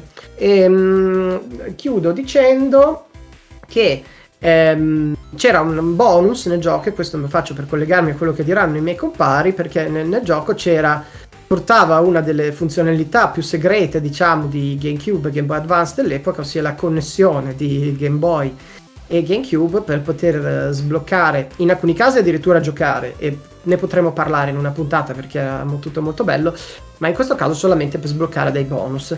E sbloccavi dei bonus quando andavi a giocare al suo fratellone 3D arrivato dall'America, ossia Metroid Prime. Prendo, prendo la palla al balzo perché andiamo a parlare appunto di Metroid Prime come detto, Scan è uscito il 18 novembre in, in, America. Tra l'altro, un fatto strano, nel senso che un titolo Metroid esca prima in America che in Giappone. Eh, probabilmente perché eh, lo studio che lo sviluppò, i Retro Studios, sono americani. Eh, possiamo dire che Metroid Prime ha rivoluzionato la serie, senza ombra di dubbio, ed è stato probabilmente il titolo che ha palesato le grandi potenzialità e secondo me ha reso giustizia a Nintendo GameCube. Eh, infatti rimane secondo me, ma penso anche secondo molte, mol, molti altri, una delle esclusive più belle che erano disponibili su GameCube. È effettivamente stato il mio primo, primissimo Metroid, così come per Scan quello per il Game Boy Advance è stato il suo primo Metroid perché? Perché non ho mai avuto una console Nintendo prima del GameCube e perché Metroid, Super Metroid lo giocai un po' così, classico, la classica partita da divano a casa degli amici, quindi lo vedi giocare, ti fanno un po', un po' giocare, però non avevo fatto una partita per intero ed era un titolo che mi ricordava molto gioco che mi piaceva tantissimo, sua amica che era Tarrican molto simile, probabilmente, ta- anzi, è quasi certamente ah, Tarrican che ha, che ha, che ha scopiazzato da Metroid, però era un grandissimo gioco anche Tarrican, mitico. Ora non sono andato a vedermi le date. Comunque, io prima di addentrarmi nel gioco, come al solito, sono andato a, a, a vedere un pochino come, come si è arrivati ai Retro Studios e come si è arrivati a, loro, allo sviluppo del loro Metroid Prime perché è un po' in, è interessante la loro storia. Infatti i Retro Studios sono stati fondati nel 98 eh, tramite una partnership tra Nintendo e tale Jeff eh, Spangenberg, spero di aver nominato bene, eh, eh, pronunciato bene il suo nome, che era il fondatore di Iguana Entertainment. Sostanzialmente questo accordo era fatto proprio per creare uno studio second party che facesse capo insomma Nintendo per lo sviluppo proprio di giochi della futura console GameCube che sarebbe uscita poi appena due anni dopo. Siamo nel, eh, nel 99 e Retro Studios posero loro, la loro base operativa ad Austin in Texas. E in questi anni non ci sono diciamo, notizie degne di nota se non che nel 2002 Nintendo si assicura la piena proprietà di Retro Studios eh, sborsando la cifra ragguardevole di un milione di dollari acquisendo le azioni della compagnia da, da Spangerberg, che non so se poi è uscito fuori dall'industria proprio in quel periodo, comunque non, eh, è uscito fuori dall'industria. E a questo punto Retro Studios venne considerata a tutti gli effetti una divisione, una divisione Nintendo e uno sviluppatore first party, tuttora sviluppa titoli Nintendo first party eh, la domanda però è questa, come, come ottenne la licenza per eh, insomma, riprendere in mano una saga tanto famosa ma che era dormiente addirittura dal 1994? Infatti prima di Metroid Fusion e eh, Metroid Prime il titolo precedente era Super Metroid che è del 94. 8 anni, eh sì. 8 anni non sono pochi. Ehm, comunque, la cosa strana, particolare che mi ha colpito è questa. Sostanzialmente il tutto avvenne eh, a seguito di una visita del maestro Shigeru Miyamoto negli studi di Austin eh, di, dei Retro Studios nel 2000.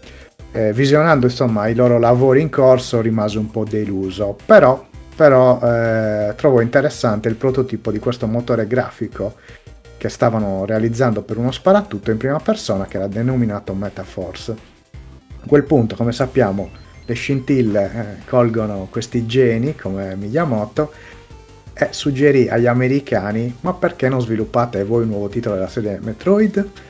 Detto fatto, eh, dal 2000 stesso eh, Nintendo concesse la licenza eh, per poter appunto sviluppare eh, questo titolo nuovo di Metroid da parte di Retro Studios che tra il 2000 e il 2001 abbandonarono ben quattro titoli che erano in sviluppo, eh, cancellandoli. Eh, ci furono anche dei, dei licenziamenti, ma eh, di base convogliarono tutte le loro forze e risorse su quello che diventerà poi Metroid Prime. Tra l'altro si parla ogni tanto di, spesso, anzi forse, di crunch, è diventato un argomento sensibile, ma negli ultimi nove mesi di sviluppo i Retro Studios per eh, insomma concludere il titolo nei tempi previsti, lavorano tra le 80 e le 100 ore settimanali. Eh, non poco, insomma.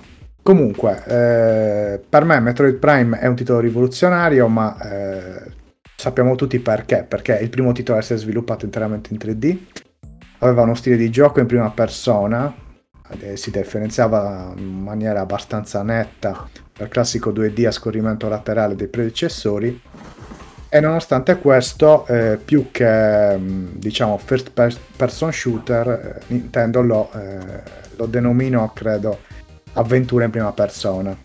First person adventure. Questo perché era un titolo che faceva dell'esplorazione una delle, insomma, delle cose principali, oltre che la parte di shooting e poi tutta una serie di risoluzioni di puzzle tramite appunto le varie caratteristiche della battlesuit di Samus è la morfosfera.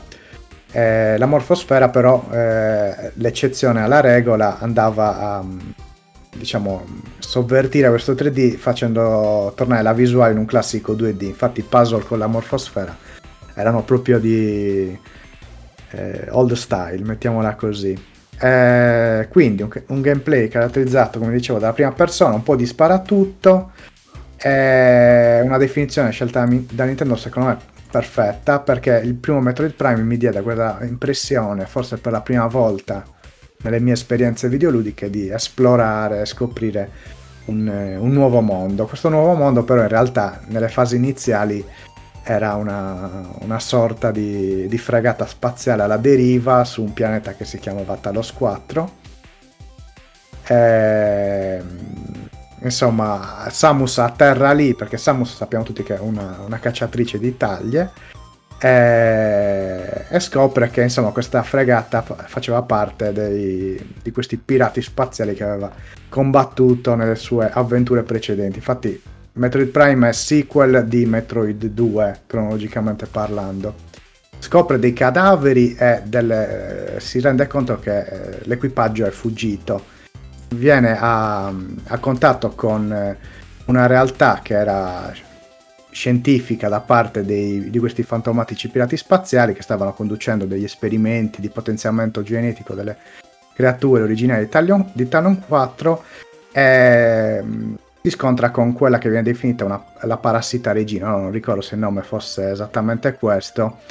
E dopodiché scopre una copia meccanica di Ridley, che è un nemico storico del franchise, un nemico che torna in vari titoli, forse in tutti.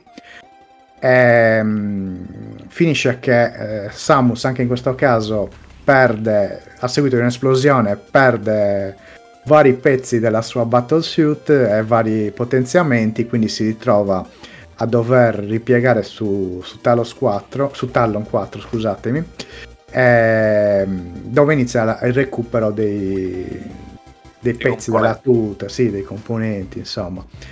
E, e, poi va a scoprire tutta una serie di, di dettagli e segreti che riguardano anche i Chozo, o Choso, non so come si pronunciano, che è una razza misteriosa, saggia, che è presente in vari titoli del franchise. E, boh, vabbè, io sulla trama non vado oltre, ma nel senso è un titolo Metroid nuovo perché eh, appunto cambia proprio l'approccio al gioco, nel senso che secondo me, ora io non posso parlare da, eh, da conoscitore dei titoli 2D storici, però ti, l'ho, l'ho, trovato veramente immersivo, è veramente un titolo che, di scoperta, di scoperta perché ti fa addentrare in questa realtà aliena, fantascientifica. Ehm, poi mi ricordo che c'era anche una componente fondamentale, forse anche Mirko si ricorda, che lo scan, se non ricordo mai, scan, sì, sì, sì. Scan, scannerizzavi molti particolari, c'era un sacco di documenti, era molto interessante anche sotto questo punto di vista e si vede proprio un lavoro certosino di, di realizzazione era... del tutto. Era parecchio interessante quella funzionalità perché adesso si parla tanto di, di lore, anche grazie ai Souls, eppure quello era un elemento che ti permetteva di scoprire di più su uno sull'ambiente, due su personaggi, tre sui nemici, perché era, era letteralmente la magia scan su Metroid però. Esempio, eh, mostro a tre teste. Canzoni la prima testa è debole al raggio congelante. Mm. Testa sinistra al raggio classico, quindi era sia efficace più dava dettagli su, sulla storia, su come si era sviluppato, quindi era anche interessante. Una cosa che mi ha fatto impazzire del primo Prime, che in realtà uh, c'è anche nel secondo, adesso piano piano ci arriviamo, uh, che nel primo c'è questa struttura che mi ha sempre fatto impazzire, ossia mondo, vai avanti, vai alle rovine Chozo, ok. Durante il tragitto trovi porte che non puoi aprire e ci ho sempre avuto la cosa che dico, mamma mia che bella, non vedo l'ora di arrivare dentro quella porta, ne prendi il raggio per vedere che, che, c'è dietro quali altri potenziamenti. Era questo un po' quello che eh, mi metteva curiosità e mi mandava avanti, anche perché oltre a questo c'è anche un grande level design uh, ottime aree secondo me. Ad esempio, le gole di Pendrana, mi pare si chiami, no? Pendrana Drift. Pendrana eh, sì. erano bellissime. Per non parlare Anche della le... musica. Sì, le caverne Magmur che avevano una musica assurda. Sì, l'atmosfera del gioco era fantastica, assolutamente. Immersiva. E vi dirò di più, quel gioco c'ha la mia terza boss fight preferita di sempre. Perché, finale chiaramente, perché è uno di quei giochi in cui eh, ho combattuto il boss e poi ero proprio distrutto, sudato quando l'ho finito perché era difficile. Eh veramente sì. bella e difficile. Era una soddisfazione quando lo finivi. Sì, ma secondo me il backtracking di Metroid Prime è allo stato dell'arte, nel senso che non mi pesava, cioè c'erano delle parti difficili, come diceva Mirko, però comunque la, diciamo, il piacere della scoperta ti faceva bypassare tutto, tutto, tutte le fatiche che dovevi fare per arrivare dal punto A al punto B, che poi è la tipicità dei Metroidvania. Ehm, C'era pure un'altra chicca che io so. È, è una cosa che amo nei giochi. Ossia, quando inizi, area iniziale, la vedi e dici, ok, è normale. Due schermate dopo c'è, se ricordate, tipo il, la zona d'atterraggio. Dopo la zona d'atterraggio c'era questa sala, cui poi alla fine torni e c'è il boss finale. Mm. Quindi una sala... Foreshadowing. Esatto. È... Cosa che fa anche su Fusion, tra l'altro, eh. Veramente... Eh, esatto. È veramente bella sta cosa. È sempre piaciuta. Io la provocazione ve la metto lì. Ah. Per me Metroid Prime è top 10 di tutti i tempi. No, no, no, t- ehm, concordo, concordo tantissimo. Sarò fanboy, però per Eh, me, per le innovazioni, considerando anche da dove viene, da, da tutto, io veramente lo metto nel gota del gota del gota de- de- dei giochi. Poi sì. Io seguiti ti- anche molto ti aggiungo una piccola provocazione a te, mm, eh, Scanna, perché tu hai detto eh, che Fusion, secondo te, è il più tetro, il più dark. Per me, forse perché sono fanboy della serie Prime, però Echoes è Sì. assurdo. Cioè, raggio... eh, il Cioè, non, non lo adoro, sai. Mi piace, ma mh, ho ho sempre avuto un po' un'idiosincrasia per i giochi che hanno un doppio mondo, eh, non so per quale Eh, ragione. A parte forse Link to the Past, che non riesco a... Mhm. Cioè, sen- però, boh, non lo so, è una cosa che mi...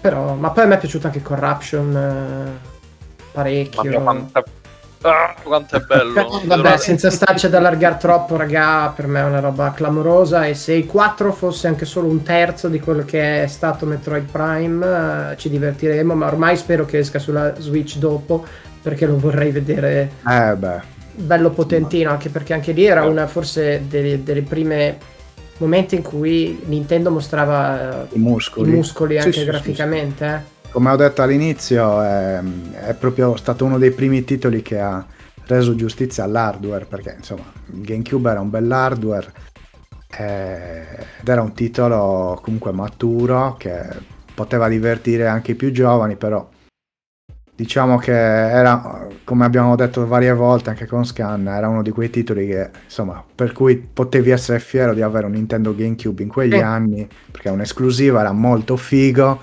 era anche molto bello da vedere e quindi insomma ne andavi fiero.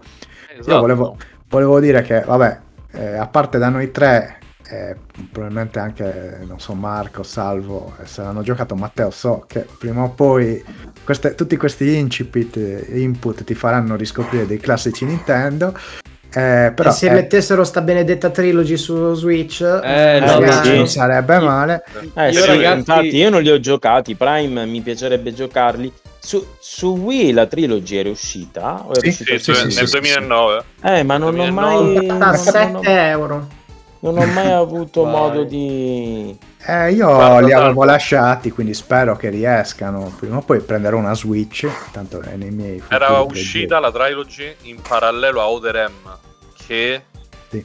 Vabbè, ne, ne parleremo in altra sede. Sì, sì, diciamo.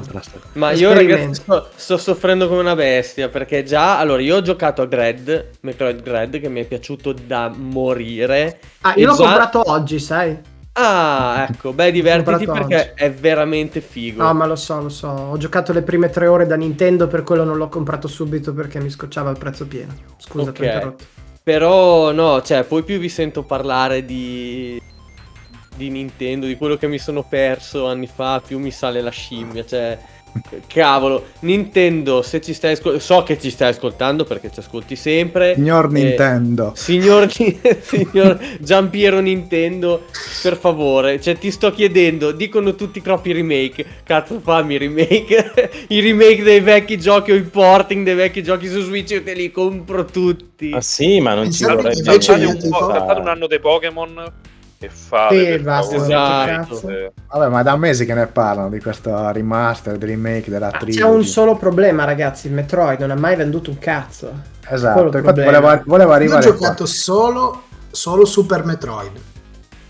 Eh, dici po'. qua. Vecchia scuola, Solo? vecchia scuola, Sì, insomma. in realtà, in realtà no, il, del- il primo. Tu Ah, sai? il, il- no, io ho giocato il primo Metroid, Super Metroid, ma Super Metroid no. Ho, ho giocato il Samus Return su, La DS? su- sulla DS, sul 3DS, sì, Ok. che praticamente è il Super, è Super Metroid. È il 2, È il- è quello per Game È Boy. il, è quello, è il 2? Non, Sì. eh, sì, è un quello remake di 2. quello per Game Boy. Come Sì, su... eh, Zero Come Mission GBA, che è Sì. del primo. Sì. Madonna, Zero Mission non mi sa stasera me lo rinizio, madonna che bello. Mi mi fino alle mani. No, comunque, I, i- vole- i Prime mi mancano. I Prime mi mancano. Voglio giocare Dread, eh, ho, ma ho troppo backlog. Lo, lo gioco. Eh, chiaro.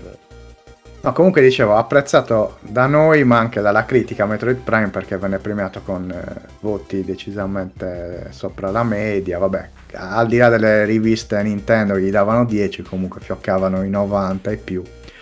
E, e tra l'altro, secondo dei dati che ho raccolto, diffusi da Nintendo mh, e aggiornati a dicembre 2014, è stato il sesto titolo più venduto di sempre su GameCube, nonché il titolo più venduto in assoluto nel franchise con le sue 2.84 milioni di copie vendute, quindi spiccioli rispetto ad altre console e altri giochi.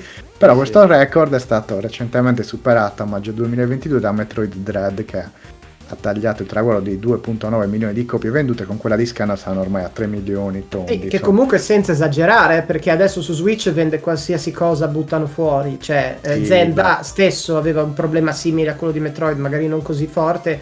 E cosa ha venduto? 20 milioni eh, Breath of the Wild. Quindi, Ragazzi, Costa quindi una domanda? è un gioco che Posso non. una do- Perché non Una va? domanda da 70 milioni.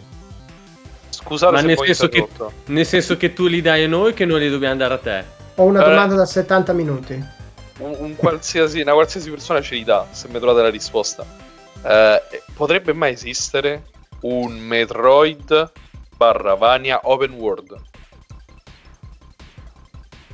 Mm, No. Beh, per- perderebbe la nomea di Metroidvania, cioè nel senso Sì. non potrebbe. Secondo me sai cosa potrebbero Altrimenti fare? Sì, moriresti, buona cioè se devi andare da punto A a punto B, poi trovi una, una roba, ci metti una vita. No, non lo Control so. non è open world. No. Control. Eh, eh, Eh, immagina come Breath of the Wild, ti danno tutti i raggi, tutti i grappling, ste robe, ma scegli tu l'ordine, scegli tu l'ordine. Mm. Potrebbe esistere.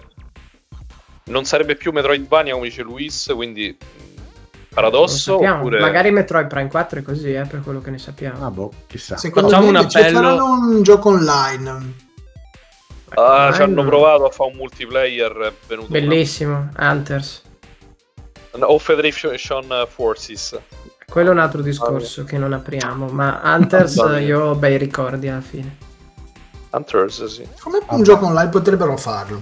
Cioè, Sì, però lì è quando si è cercato di muovere verso il vero FPS, perché tra l'altro addirittura me- primo Metroid Prime non aveva neanche la... cioè non potevi muovere l'arma come volevi.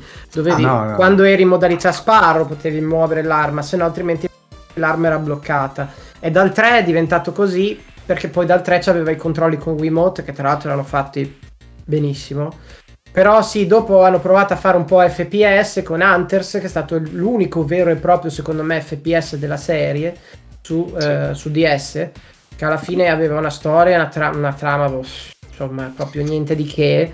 Però alla fine in multiplayer, io giocavo in multiplayer su DS con un amico in America all'epoca, c'erano i deathmatch e le robe che per essere su Nintendo era una cosa prima di Splatoon Una incomprensibile. discreta grafica.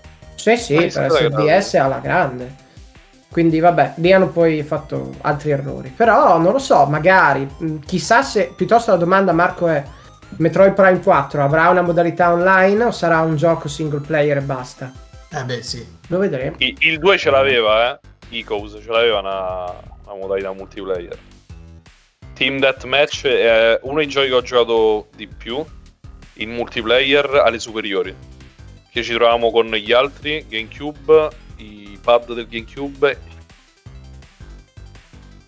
Bello. Ecco, Comunque, Comunque Gianfranco Nintendo, so che ci senti e ti stiamo dando un sacco di idee di, di design per il futuro di Metroid. Quindi carta e penna, prenditi degli appunti e inizia a sviluppare. Che noi Retro compriamo. Studios, da Austin, Sì, ascoltateci. Noi compriamo, ma il problema è che forse solo adesso con Switch c'è una audience che può apprezzare Metroid perché la gente, i, tif- i Sì. tifosi, i fan Nintendo spesso hanno sempre avuto la testa nel culo di Mario per metri e metri e metri e quindi tipo alcune cose un pochino fringe come non solo Metroid ma allo stesso livello ci metto F0 allo stesso livello ci metto Star Fox che se uscissero, fossero usciti su altre piattaforme secondo me avrebbero venduto molto di più Sì, sì, sì.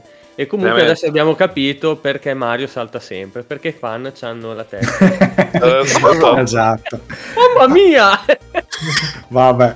Ah, comunque volevo aggiungere una cosa sul collegamento col Game Boy Advance, che io non ho mai potuto fare, però era molto bello, eh, perché ti sbloccava il primo capitolo della serie di Metroid su GameCube, cioè potevi giocare il primo titolo del NES Bello. dell'86. Qui non l'ho potuto mai fare e poi potevi appunto eh, utilizzare i costumi, i costumi diciamo la, la tuta, i colori della tuta della Samus di Fusion anche su, eh, su Prime. Queste erano le chicche Nintendo, dei- questi collegamenti tra console. E, e ti dirò di più, l'avevo l'ho tenuta aperta. L'ho tenuta aperta l'ultima. mm, Aiuto? Come si dice? E non lo so. La scheda. eh, perché in realtà avevo letto il gioco, la suit e più. Beh, io ho No, trovato questi hai due, ragione, ma- solo questi due. questi due, questi due, eh, vai, no- non quello che esageriamo. aveva il gioco eh. del Game Boy Advance si inculava perché lì non aggiungevano Non niente c'era un cazzo, esatto. non. Cioè, do- No. doveva essere solo sfruttato l'amico del Game Sfruttato, Boy. esatto. Ma vieni a casa, ti faccio vedere un gioco, tu porta il Game Boy. sì sì porta questo che ci divertiamo Anzi, sì. compralo che ci divertiamo insieme. Vabbè, comunque niente. Insomma, Bene, gran bene, gioco, ragazzi. gran gioco. Che hype per domani adesso giocare a Dread Ah, mi sa che- Eh, ma mi sa che te domani non ci arrivi mica, bisogna che inizi appena abbiamo No. finito questa Stacchi, puntata. stacchi in letto con la tua, Sì. la tua Switch. che vive Ok, non, non diamo ulteriori tentazioni a Scanna, se no ab- abbandona la puntata subito e, e se ne va. Bene, allora eh, buon compleanno Metroid Dread e Metroid, no, Metroid, a Metroid Prime e Metroid Fusion che eh, fanno 20 anni e passiamo ragazzi all'ultimo blocco di questa sera perché è un Bello po'... questo, bello. È un Bello. po' che ce la meniamo con questo angolo della posta, no, ma stiamo raggiungendo... Pensavate che stessimo cazzabubolando, e E invece... invece, Invece, invece invece. è vero, le prime mail eh, stanno iniziando ad arrivare. Ehm, ne abbiamo scelta una. Chiediamo eh, scusa a, a- a chi ha mandato mail precedenti a questo. ma Diciamo non che ci questa- dimenticheremo, non ci Esatto, dimenticheremo. vi leggeremo tutti e mm, diciamo che abbiamo voluto dare precedenza a questa proprio perché poneva un po' di riferimenti ehm, cronologici no? negli argomenti che trattiamo in floppy disk, quindi eh, pian piano arriveranno tutte le altre. Ma eh, è il momento di dare eh, la parola al nostro postino, eh, Lewis. Ci voleva la Ma ci stiamo sigletta. la musichetta Tan, tipo tan, tan. da, da Filippi. Eh. Esatto, non c'era. Utilizza, utilizzano nomi fittizi tipo Farbuzio Pancrazio, tutti questi qua non lo sanno mettere i vederi. No, vabbè, comunque la posta di, di Floppy avrà magari un jingle, chi lo sa, prima o poi. In ogni caso sono contento che comunque eh, insomma, sono- stanno iniziando ad arrivare dei messaggi, ci fa molto piacere, speriamo che eh, insomma, chi ci ascolta colga la palla al balzo scriva alla posta di floppy chiocciolagamesource.it eh, e ci mandi una bella mail come quella che ha mandato il nostro Francesco che è, è- è abbastanza fresca perché è arrivata poco dopo la puntata con ospite il buon Maderna. Quindi ci, ci dice Francesco: Ciao ragazzi, sono un vostro recente seguace, anche se frequento il mondo dei videogiochi da ormai fin troppo tempo. L'anagrafica si avvicina pericolosamente ai 40. Eh, lo Uh, capiamo tutti. stella. Io eh, Eh. ci sono da quest'anno. C'è chi li ha comunque- superati. Benissimo, Esatto. diglielo Marco. Tra un po' li doppiamo. C'è chi ha il Eccoli. terrore dei 40, come me, Francesco. Siamo sulla stessa barca, purtroppo. Comunque ci dice: Mi piace molto l'appuntamento con floppy disk, grazie, anche se il tempo tirano non mi permette di starci dietro con la dovuta costanza. L'ultima puntata con Andrea Maderna in qualità di ospite mi ha però colpito più del solito perché mi ha aperto un mondo di ricordi legati per l'appunto al periodo in cui ero un accanito consumatore di riviste PlayStation, come un po' tutti noi diciamo. Tutto cominciò nel luglio 1997 col primo numero di PlayStation Magazine che scelsi per il motivo forse più ovvio, la demo inclusa con la rivista. Andai avanti per un paio d'anni, non senza momenti di irritazione, come il mancato 10 a Resident Evil 2 che mi spinse a scrivere persino una lettera di protesta, che naturalmente non venne mai pubblicata. Ma noi invece sì, noi l'abbiamo pubblicato Francesco. E, comunque ci dice per poi passare a PSM, che divenne il mio nuovo punto di riferimento. Nelle vesti di lettore ricordo bene lo smarrimento che, che provocò il cambio di redazione e non nascondo che guardai con sospetto a quella nuova a cui apparteneva anche il buon Maderna, anche se continuai ad acquistarla per un po'. Vabbè, qui ci siamo passati un po' tutti, l'ho detto anche a Maderna che ci siamo resi conto di questo cambiamento la scorsa puntata. Comunque ci dice che se non ricorda male, passò a PS Mania 2.0 in seguito a una recensione entusiastica di Chaos Legion, Chaos Legion, titolo Capcom che acquistai sulla fiducia e che poi in realtà mi annoiò a morte nell'arco di pochi minuti. Quindi su PSM era stato questo titolo, io non mi ricordo, comunque era stato vantato e poi si rivelò un mezzo flop per il nostro Francesco. In seguito, con l'avvento del web e dei primi siti specializzati, abbandonai come tanti altri editori a cartacea in parte anche lo stesso mondo dei videogiochi. Ma questa è un'altra storia, sto divagando. Comunque, la lunga chiacchierata con Maderna mi ha spinto a una riflessione più ampia sulla funzione di memoria storica che la critica in tutte le sue forme, quindi anche videoludica, dovrebbe esercitare e mi sono chiesto come mai molte webzine non si curano di preservare almeno i capolavori o pietre miliari con una sezione apposita che produca un qualche genere di canone dell'arte videoludica in grado di andare oltre le solite listone di titoli che dicono tutto e non dicono niente. Ho visto che nel vostro caso c'è una rubrica Back in Time che svolge una funzione simile, anche se mi pare vada molto a braccio e a sentimento degli autori, ma più in generale mi sembra che sia un aspetto poco curato della stampa specializzata. Forse perché farebbe pochi click rispetto ad argomenti e titoli di costante attualità, ma resta comunque un gran peccato. Beh, io sono d'accordo, è vero, sarebbe bello avere una sorta di, insomma, sezione per i titoli miliari, mettiamola così. È vero, però purtroppo è un po' difficile. Come, come, dicevi, come diceva giustamente Francesco, effettivamente il retro game eh, fa, fa, pochi click sui siti, cioè sì. si va molto di news e di, e di, guide, perché le guide sono sostanzialmente eterne, però retro game ragazzi poca roba. Eh, Secondo sì. me potrebbe avere, scusami Marco, potrebbe avere un senso più magari, perché poi c'è anche la questione di queste recensioni, queste cose, di quando le... Cioè, nel senso, eh, passano 5 anni hai un parere, passano 10 hai un altro parere, passano 15 anni... Oh ne hai un altro. A me piacciono di più eh, e trovo che secondo me potrebbero avere anche più appeal degli articoli che vadano magari a riguardare un po' l'impatto che ebbe eh, determinato titolo nel momento in cui uscì soprattutto se qualcuno lo ha eh, vissuto perché quello lì è un articolo che non invecchia mai e al massimo qualcosa magari per qualche anniversario cose così però effettivamente proprio dire tenere una fase una, una parte con le recensioni vecchie sì, però tipo magari appunto dai 10 a una cosa perché all'epoca era da 10 adesso vedi... Cioè, con che, con che lente dovresti fare queste recensioni? Con la, re- la, lente di adesso? Con la lente dell'epoca? Con la lente fra 10 anni? Quello forse è un po' complesso secondo me nel, nel discorso. No, chiaro, certo. Poi, vabbè, probabilmente il discorso penso sia più per un fatto di, che ne so, una persona che entra oggi nel mondo dei videogiochi sa che ne so che è un, eh, boh, un Metal Gear 2 è uno dei capolavori dei videogiochi degli anni 80 perché cioè deve, non ha magari una recensione che dice era un titolo che all'epoca è stato bellissimo per questo questo e quest'altro motivo. Però è difficile ovviamente difficile. Allora mh, mm, ha più senso magari una, un archivio storico delle, delle riviste cartacee, perché comunque erano il medium dell'epoca, come Retro Edicola, che eh, salutiamo e ringraziamo sempre. Assolutamente. Però non sarebbe male magari avere, boh, non lo so.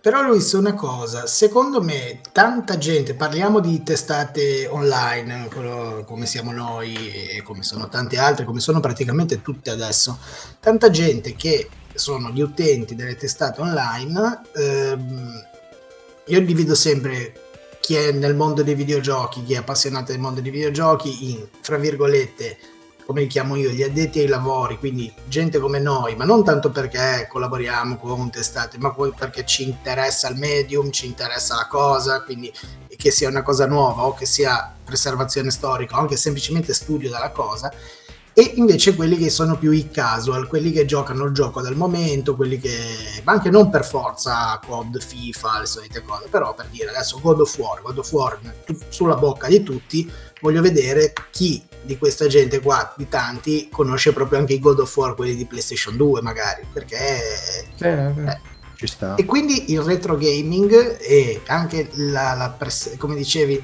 il- la cosa di leggere una recensione di un gioco vecchio non interessa a tanti come appunto diceva Matteo è No, una cosa certo. di nicchia ah, secondo me invece mi trovo molto, molto più molto più d'accordo quello che ha detto Scanna una cosa sull'impatto che un determinato titolo un determinato genere una determinata meccanica, perché poi anche lì si va a mode di meccanica, eh, perché fino a qualche anno fa se non eri open world eh, crollava tutto, cioè nel senso è andato a impattare rispetto a e il periodo in cui è uscita e poi cosa ha lasciato Eh. ne- nella cosa, diciamo nella storia del medium.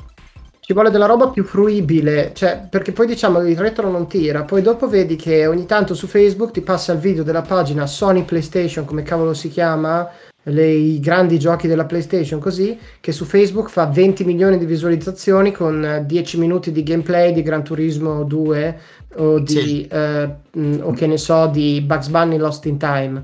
Cioè, perché la gente se li ricorda. Se tu fai qualcosa che va appunto a beccare quelle corde lì e magari delle esperienze condivise, eh, quella è una roba che secondo me può avere anche una appeal, almeno su gente della nostra età, chiaramente. Sì, perché ovvio, poi quelli giovani non gliene frega men che meno di niente. Adesso- però Io, ragazzi, secondo me si Senza dire, sempre scusa Mirko, proprio parlavo Eh. di cioè io già avere in squadra un ragazzo un giovinastro come te è, è strano eh, perché ci sono mm, non- fare. Sì, sì, Ta- è vero.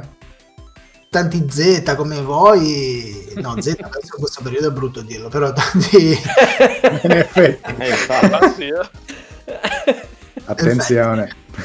tanti giovinastri con i capelli lunghi e gli orecchini come voi non sono interessati magari giusto beh, ti parlano tutti di sta grafica di sta grafica di sta grafica però poi eh, non, non si rendono conto.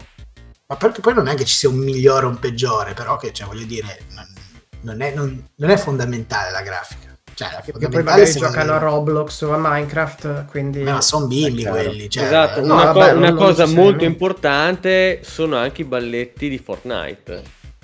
Oddio. assolutamente Faccio E un cosa di floss. I eh, ragazzini giocano sul cellulare, cioè nel senso Sì. la cosa che i giovani, giovani, giovani giocano sui cellulari. Cioè, è, la, è- è la loro console preferita perché costa pochissimo e hai una marea di giochi gratis o con le microtransazioni. Ma installate C'è un tutto. emulatore, scoprite i classici. No, Ma no, Esatto. no. Esatto Non installatevi emulatore Solo per quei classici che hanno perso i diritti perché sono passati troppi anni, ovviamente. Sì, gli aban- Certo. gli abandonware. Abad- Abandonware, Abandonware. certo. Ci vuole poi una certa forma mentis per giocare a un gioco retro, eh, perché No, ti, certo, infatti. Sì. cioè, ti toglie tante di quelle comodità di oggi. Magari già una roba tipo Nintendo Switch Online con i save state e le robe, un conto, ma cioè proprio Sì, andare sì. a pescare È una quello. Giocare quello che dicevamo in qualche puntata fa. Secondo me, una cosa di, per- di retro gaming fruibile così a tanta gente è quella fino ai 16 bit. Ok. Epoca prima PlayStation eh, diventa roba da cavarsi gli occhi col cucchiaino e con delle meccaniche di gioco perché tutto deve essere 3D, il 3D invecchiato malissimo. Invece, secondo me, la- la- il platform, eh, l'arcade stesso, da cabinato, cosa, hanno ancora quella giocabilità. Sì, sì, però quelle Però se poi vai a giocare un- dopo. vai a giocare un Eh sì. gioco dalla Play 1, per dire, tanti sono capolavori, eh, magari, però, cioè, dei controlli... Ma, Ah, ma no, lo, hai stesso, ragione te. lo stesso Resident Evil, il primo, io non ce la farei mai più a giocare, ma mai più a giocarlo. Cioè, non... Eh, per fortuna c'è il Rebirth. che- Esatto. Sì, Ah, quello, quello della PlayStation. eh, Sì, sì. Ok, no, adesso ho capito quale. Ma andiamo avanti con la lettera. Sì, infatti, perché ci- c'è un'altra parte e poi concludiamo. Ci, eh, ci dice: A questo proposito, ne approfitto per sottolineare che a breve compirà 25 anni un gioco che ha rappresentato una parte fondamentale del mio apprendistato videoludico. Mi riferisco a Tomb Raider 2, uscito per l'appunto a ridosso del Natale 1997. E Mirko parte con la ola. Impazzita. Mirko fa il balletto di Fortnite. Flossa, flossa. A mio parere rappresenta in costante lotta al primo capitolo il vertice massimo della saga. Gli sviluppatori diedero indubbiamente fin troppo spazio ai combattimenti con gli sgherri del buon Marco Bartoli e le tombe vere e proprie. E le tombe vere e proprie non erano poi tante, ma chiunque ebbe modo di giocarlo all'epoca non ha, non ha mai più dimenticato le emozioni vissute tra i vicoli di una suggestiva Venezia, il fascino della- del relitto della Maria Doria a testa in giù o i diabolici trabocchetti dell'immenso tempio dell'Oxian.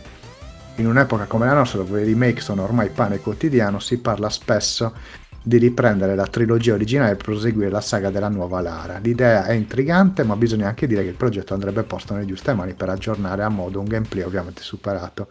D'altronde, come si suol dire, preservare il passato e costruire il, fru- e costruire il futuro sono la stessa cosa, no? Lascio indovinare a voi questa retrocitazione d'autore. Un saluto Francesco. Chi ha colto questa retrocitazione? Preservare il passato e costruire il futuro sono la stessa cosa? Io sono una Sarà Indiana Jones?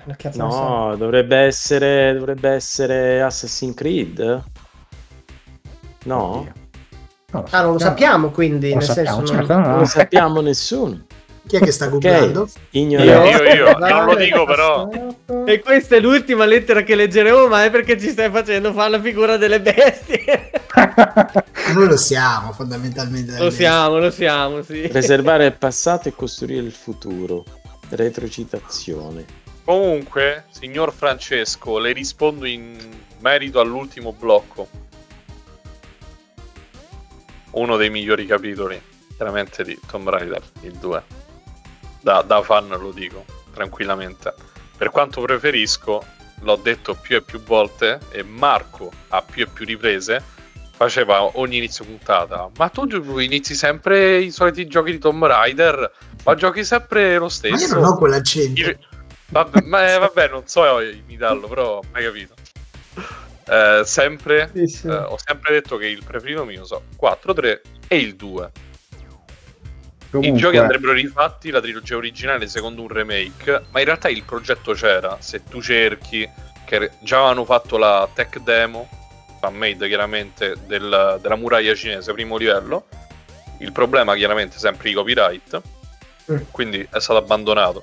Però, però, il 3 e il 4 li stanno rifacendo in HD, sempre progetto fan-made, non sembrano essere cancellati o ombra di cancellamenti, non so se si dice cancellazioni, non lo so.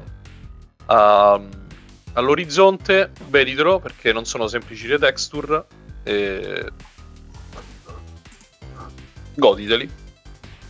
O- comunque, eh, Francesco resta collegato perché ci hai, ci hai, eh, ci hai Vabbè, ma- azzeccato su, su uno dei prossimi eh, blocchi che tratteremo qui in floppy disk nel... mm, è anche azzeccato la citazione perché qui abbiamo super fan della saga di Metal Gear che nessuno era riuscito a trovare. la- Ai, ai, Citazione. ai, ai, ai, ai. Ai, ai, ai, ai, ai. È una frase che viene da Metal Gear eh, 2, Metal Gear Solid 2. Accidenti. Oh, mia discolpa, non lo, non lo- non lo gioco da vent'anni, dai. quindi- Wow! Però bella citazione.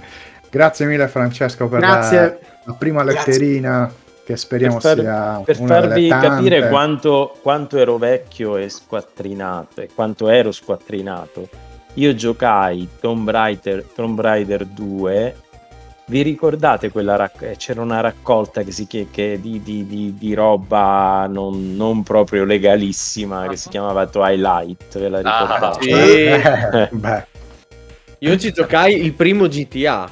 Io Volevo primo- dirlo, avrei voluto dirlo, ma ero malato e non ero in Sapete che non ho idea di cosa sia. Eh, vero. giovane. Grandi erano dei dischi che grandi giravano. raccolte di dischi con dentro tanti giochi, diciamo, giocabili in Ma maniera solo, gratuita. Pure software, però Non- esatto, anche quella specie di grafica azzurra, cosa c'era? Sì. Sì, sì, eh? sì. E, non e- e- e tra l'altro si giocava, venivano polette dalle cutscene, sì sì, era Mai solo Veniva compresso l'inverosimile, tipo Sì. su un CD stavano 20 giochi. cioè. Esatto, esatto. Qualcosa Tagliavano tagliavano le- anche, credo. proprio. Le, ta- le cutscene le tagliavano tutte. Ma onestamente, ragazzi, sempre in riferimento al secondo capitolo, ma sono l'unico che se lo ricorda di- dei classici almeno come il più difficile. Cioè, Io sono ignorante No, secondo, me, secondo me eri proprio bambino quando l'hai giocato. no, no, ma l'ho giocato, cioè l'ho rigiocato qualche mese fa. Il Eh, ma è 4 ancora tranquillo, bambino, il 3 il Io 3 tranquillo, ma il 2 arrivo fisso al tempio di Shan che dico cazzo sto senza Medikit. Io non ho mai superato il primo livello del 3. Eh, io anche, Ah, ho avuto no, sempre no. delle difficoltà. Cioè, Tre- Ah, proprio- perché non sapevo dove andare ed era tutto molto oscuro. Il problema è esatto, è troppo scuro, texture troppo uguali. Il Non 3. capivo niente. Quindi Mi mangiava o la tigre o i piranha. Finita. Ma Comunque, ragazzi, direi di tenerci questo argomento per il prossimo episodio. Quando sarà con noi un super esperto di Tomb Raider 2 che Mm. preparerà un blocco eh, solo per noi. Quindi, chissà chi è questa persona. Chi sarà? Chissà. Lo lo scoprirete sappiamo, non ve lo diciamo. Lo scoprirete solo Chissà. fra sette giorni. Allora, bene, direi di andare in conclusione a questo punto. Io devo fare un ringraziamento, però ne devo fare tanti. Devo ringraziare Mirko Mazzatosta, ehm, Matteo Scannavini, Luigi Floris, ehm, Salvo Camarate e Marco Valle per, eh, per questa bella puntata. Vi ringrazio per aver preparato questi, eh, questi blocchi, ma devo fare un ringraziamento che è troppo tempo che non faccio, anzi che non ho mai fatto effettivamente. Perché dovete sapere, se, eh, se ci avete fatto caso, spero di sì, ehm, in tutti i vari episodi che voi potete di floppy disk che potete trovare sui vari portali di podcasting, in questa seconda stagione c'è un'immagine di copertina diversa. Questa cosa non l'abbiamo ancora detta, ma è il buon eh, Lewis che si prende lo sbattimento tutte le settimane di creare un'immagine apposta per il singolo episodio. Quindi, visto che non l'abbiamo mai fatto prima, ti ringrazio pubblicamente. Apprezzo, apprezzo. Il mucciaccia che è in me apprezzo. Bene. Bene, ragazzi. Allora, niente, noi ci torniamo a vedere la settimana prossima, mercoledì prossimo, eh, 30 eh, novembre, direttamente sul canale Twitch di GameSource. Saremo fa- infatti in diretta. ore- fatti. Saremmo fatti. Saremo anche, sì. fatti, saremo fatti in diretta. Eh, oh, mica male la puntata così. Eh. Beh, fantastico. Ragazzi, Già c'è Marco che si fa le sigarette di droga, quindi... piccolo cheat per gli ascoltatori, sentitevi questa puntata, ma se l'avete già fatto, cazzarola, il, eh, il 30 mattina, così ci avete doppia razione di floppy disk in una stessa giornata. Fatelo. Minchia. E, ascolta- e ascoltatevela al contrario, così potete Esatto. eh, captare Oppure ascoltatela velocizzata così sembriamo un branco di Chipmans. esatto. E sembriamo fatti. Eh sì. che altro dire? Niente, ci eh, rivediamo la settimana prossima, sempre qui sul canale Twitch di Gamesource.it e sempre qui sul vostro eh, portale di podcasting preferito. Eh, io ragazzi vi saluto, i ringraziamenti li ho già fatti e quindi keep on retro gaming. Poi Ciao. Retro Gaming. Tipo retro gaming. Il giovinasti, come direbbe Marco. Giocate Metroid. Esatto. Olè, termina registrazione in corso. Yeah! E Due yeah. ore? Allora, Ah, siamo andati veloci. Sì. Sono riuscito ad aggiungermi comunque. Alla fine l'ho fatta la puntata con la cam. Che bello. Ah, dai. Minchia, bella, bella puntata. Saranno argomenti che amo, però mi è piaciuta.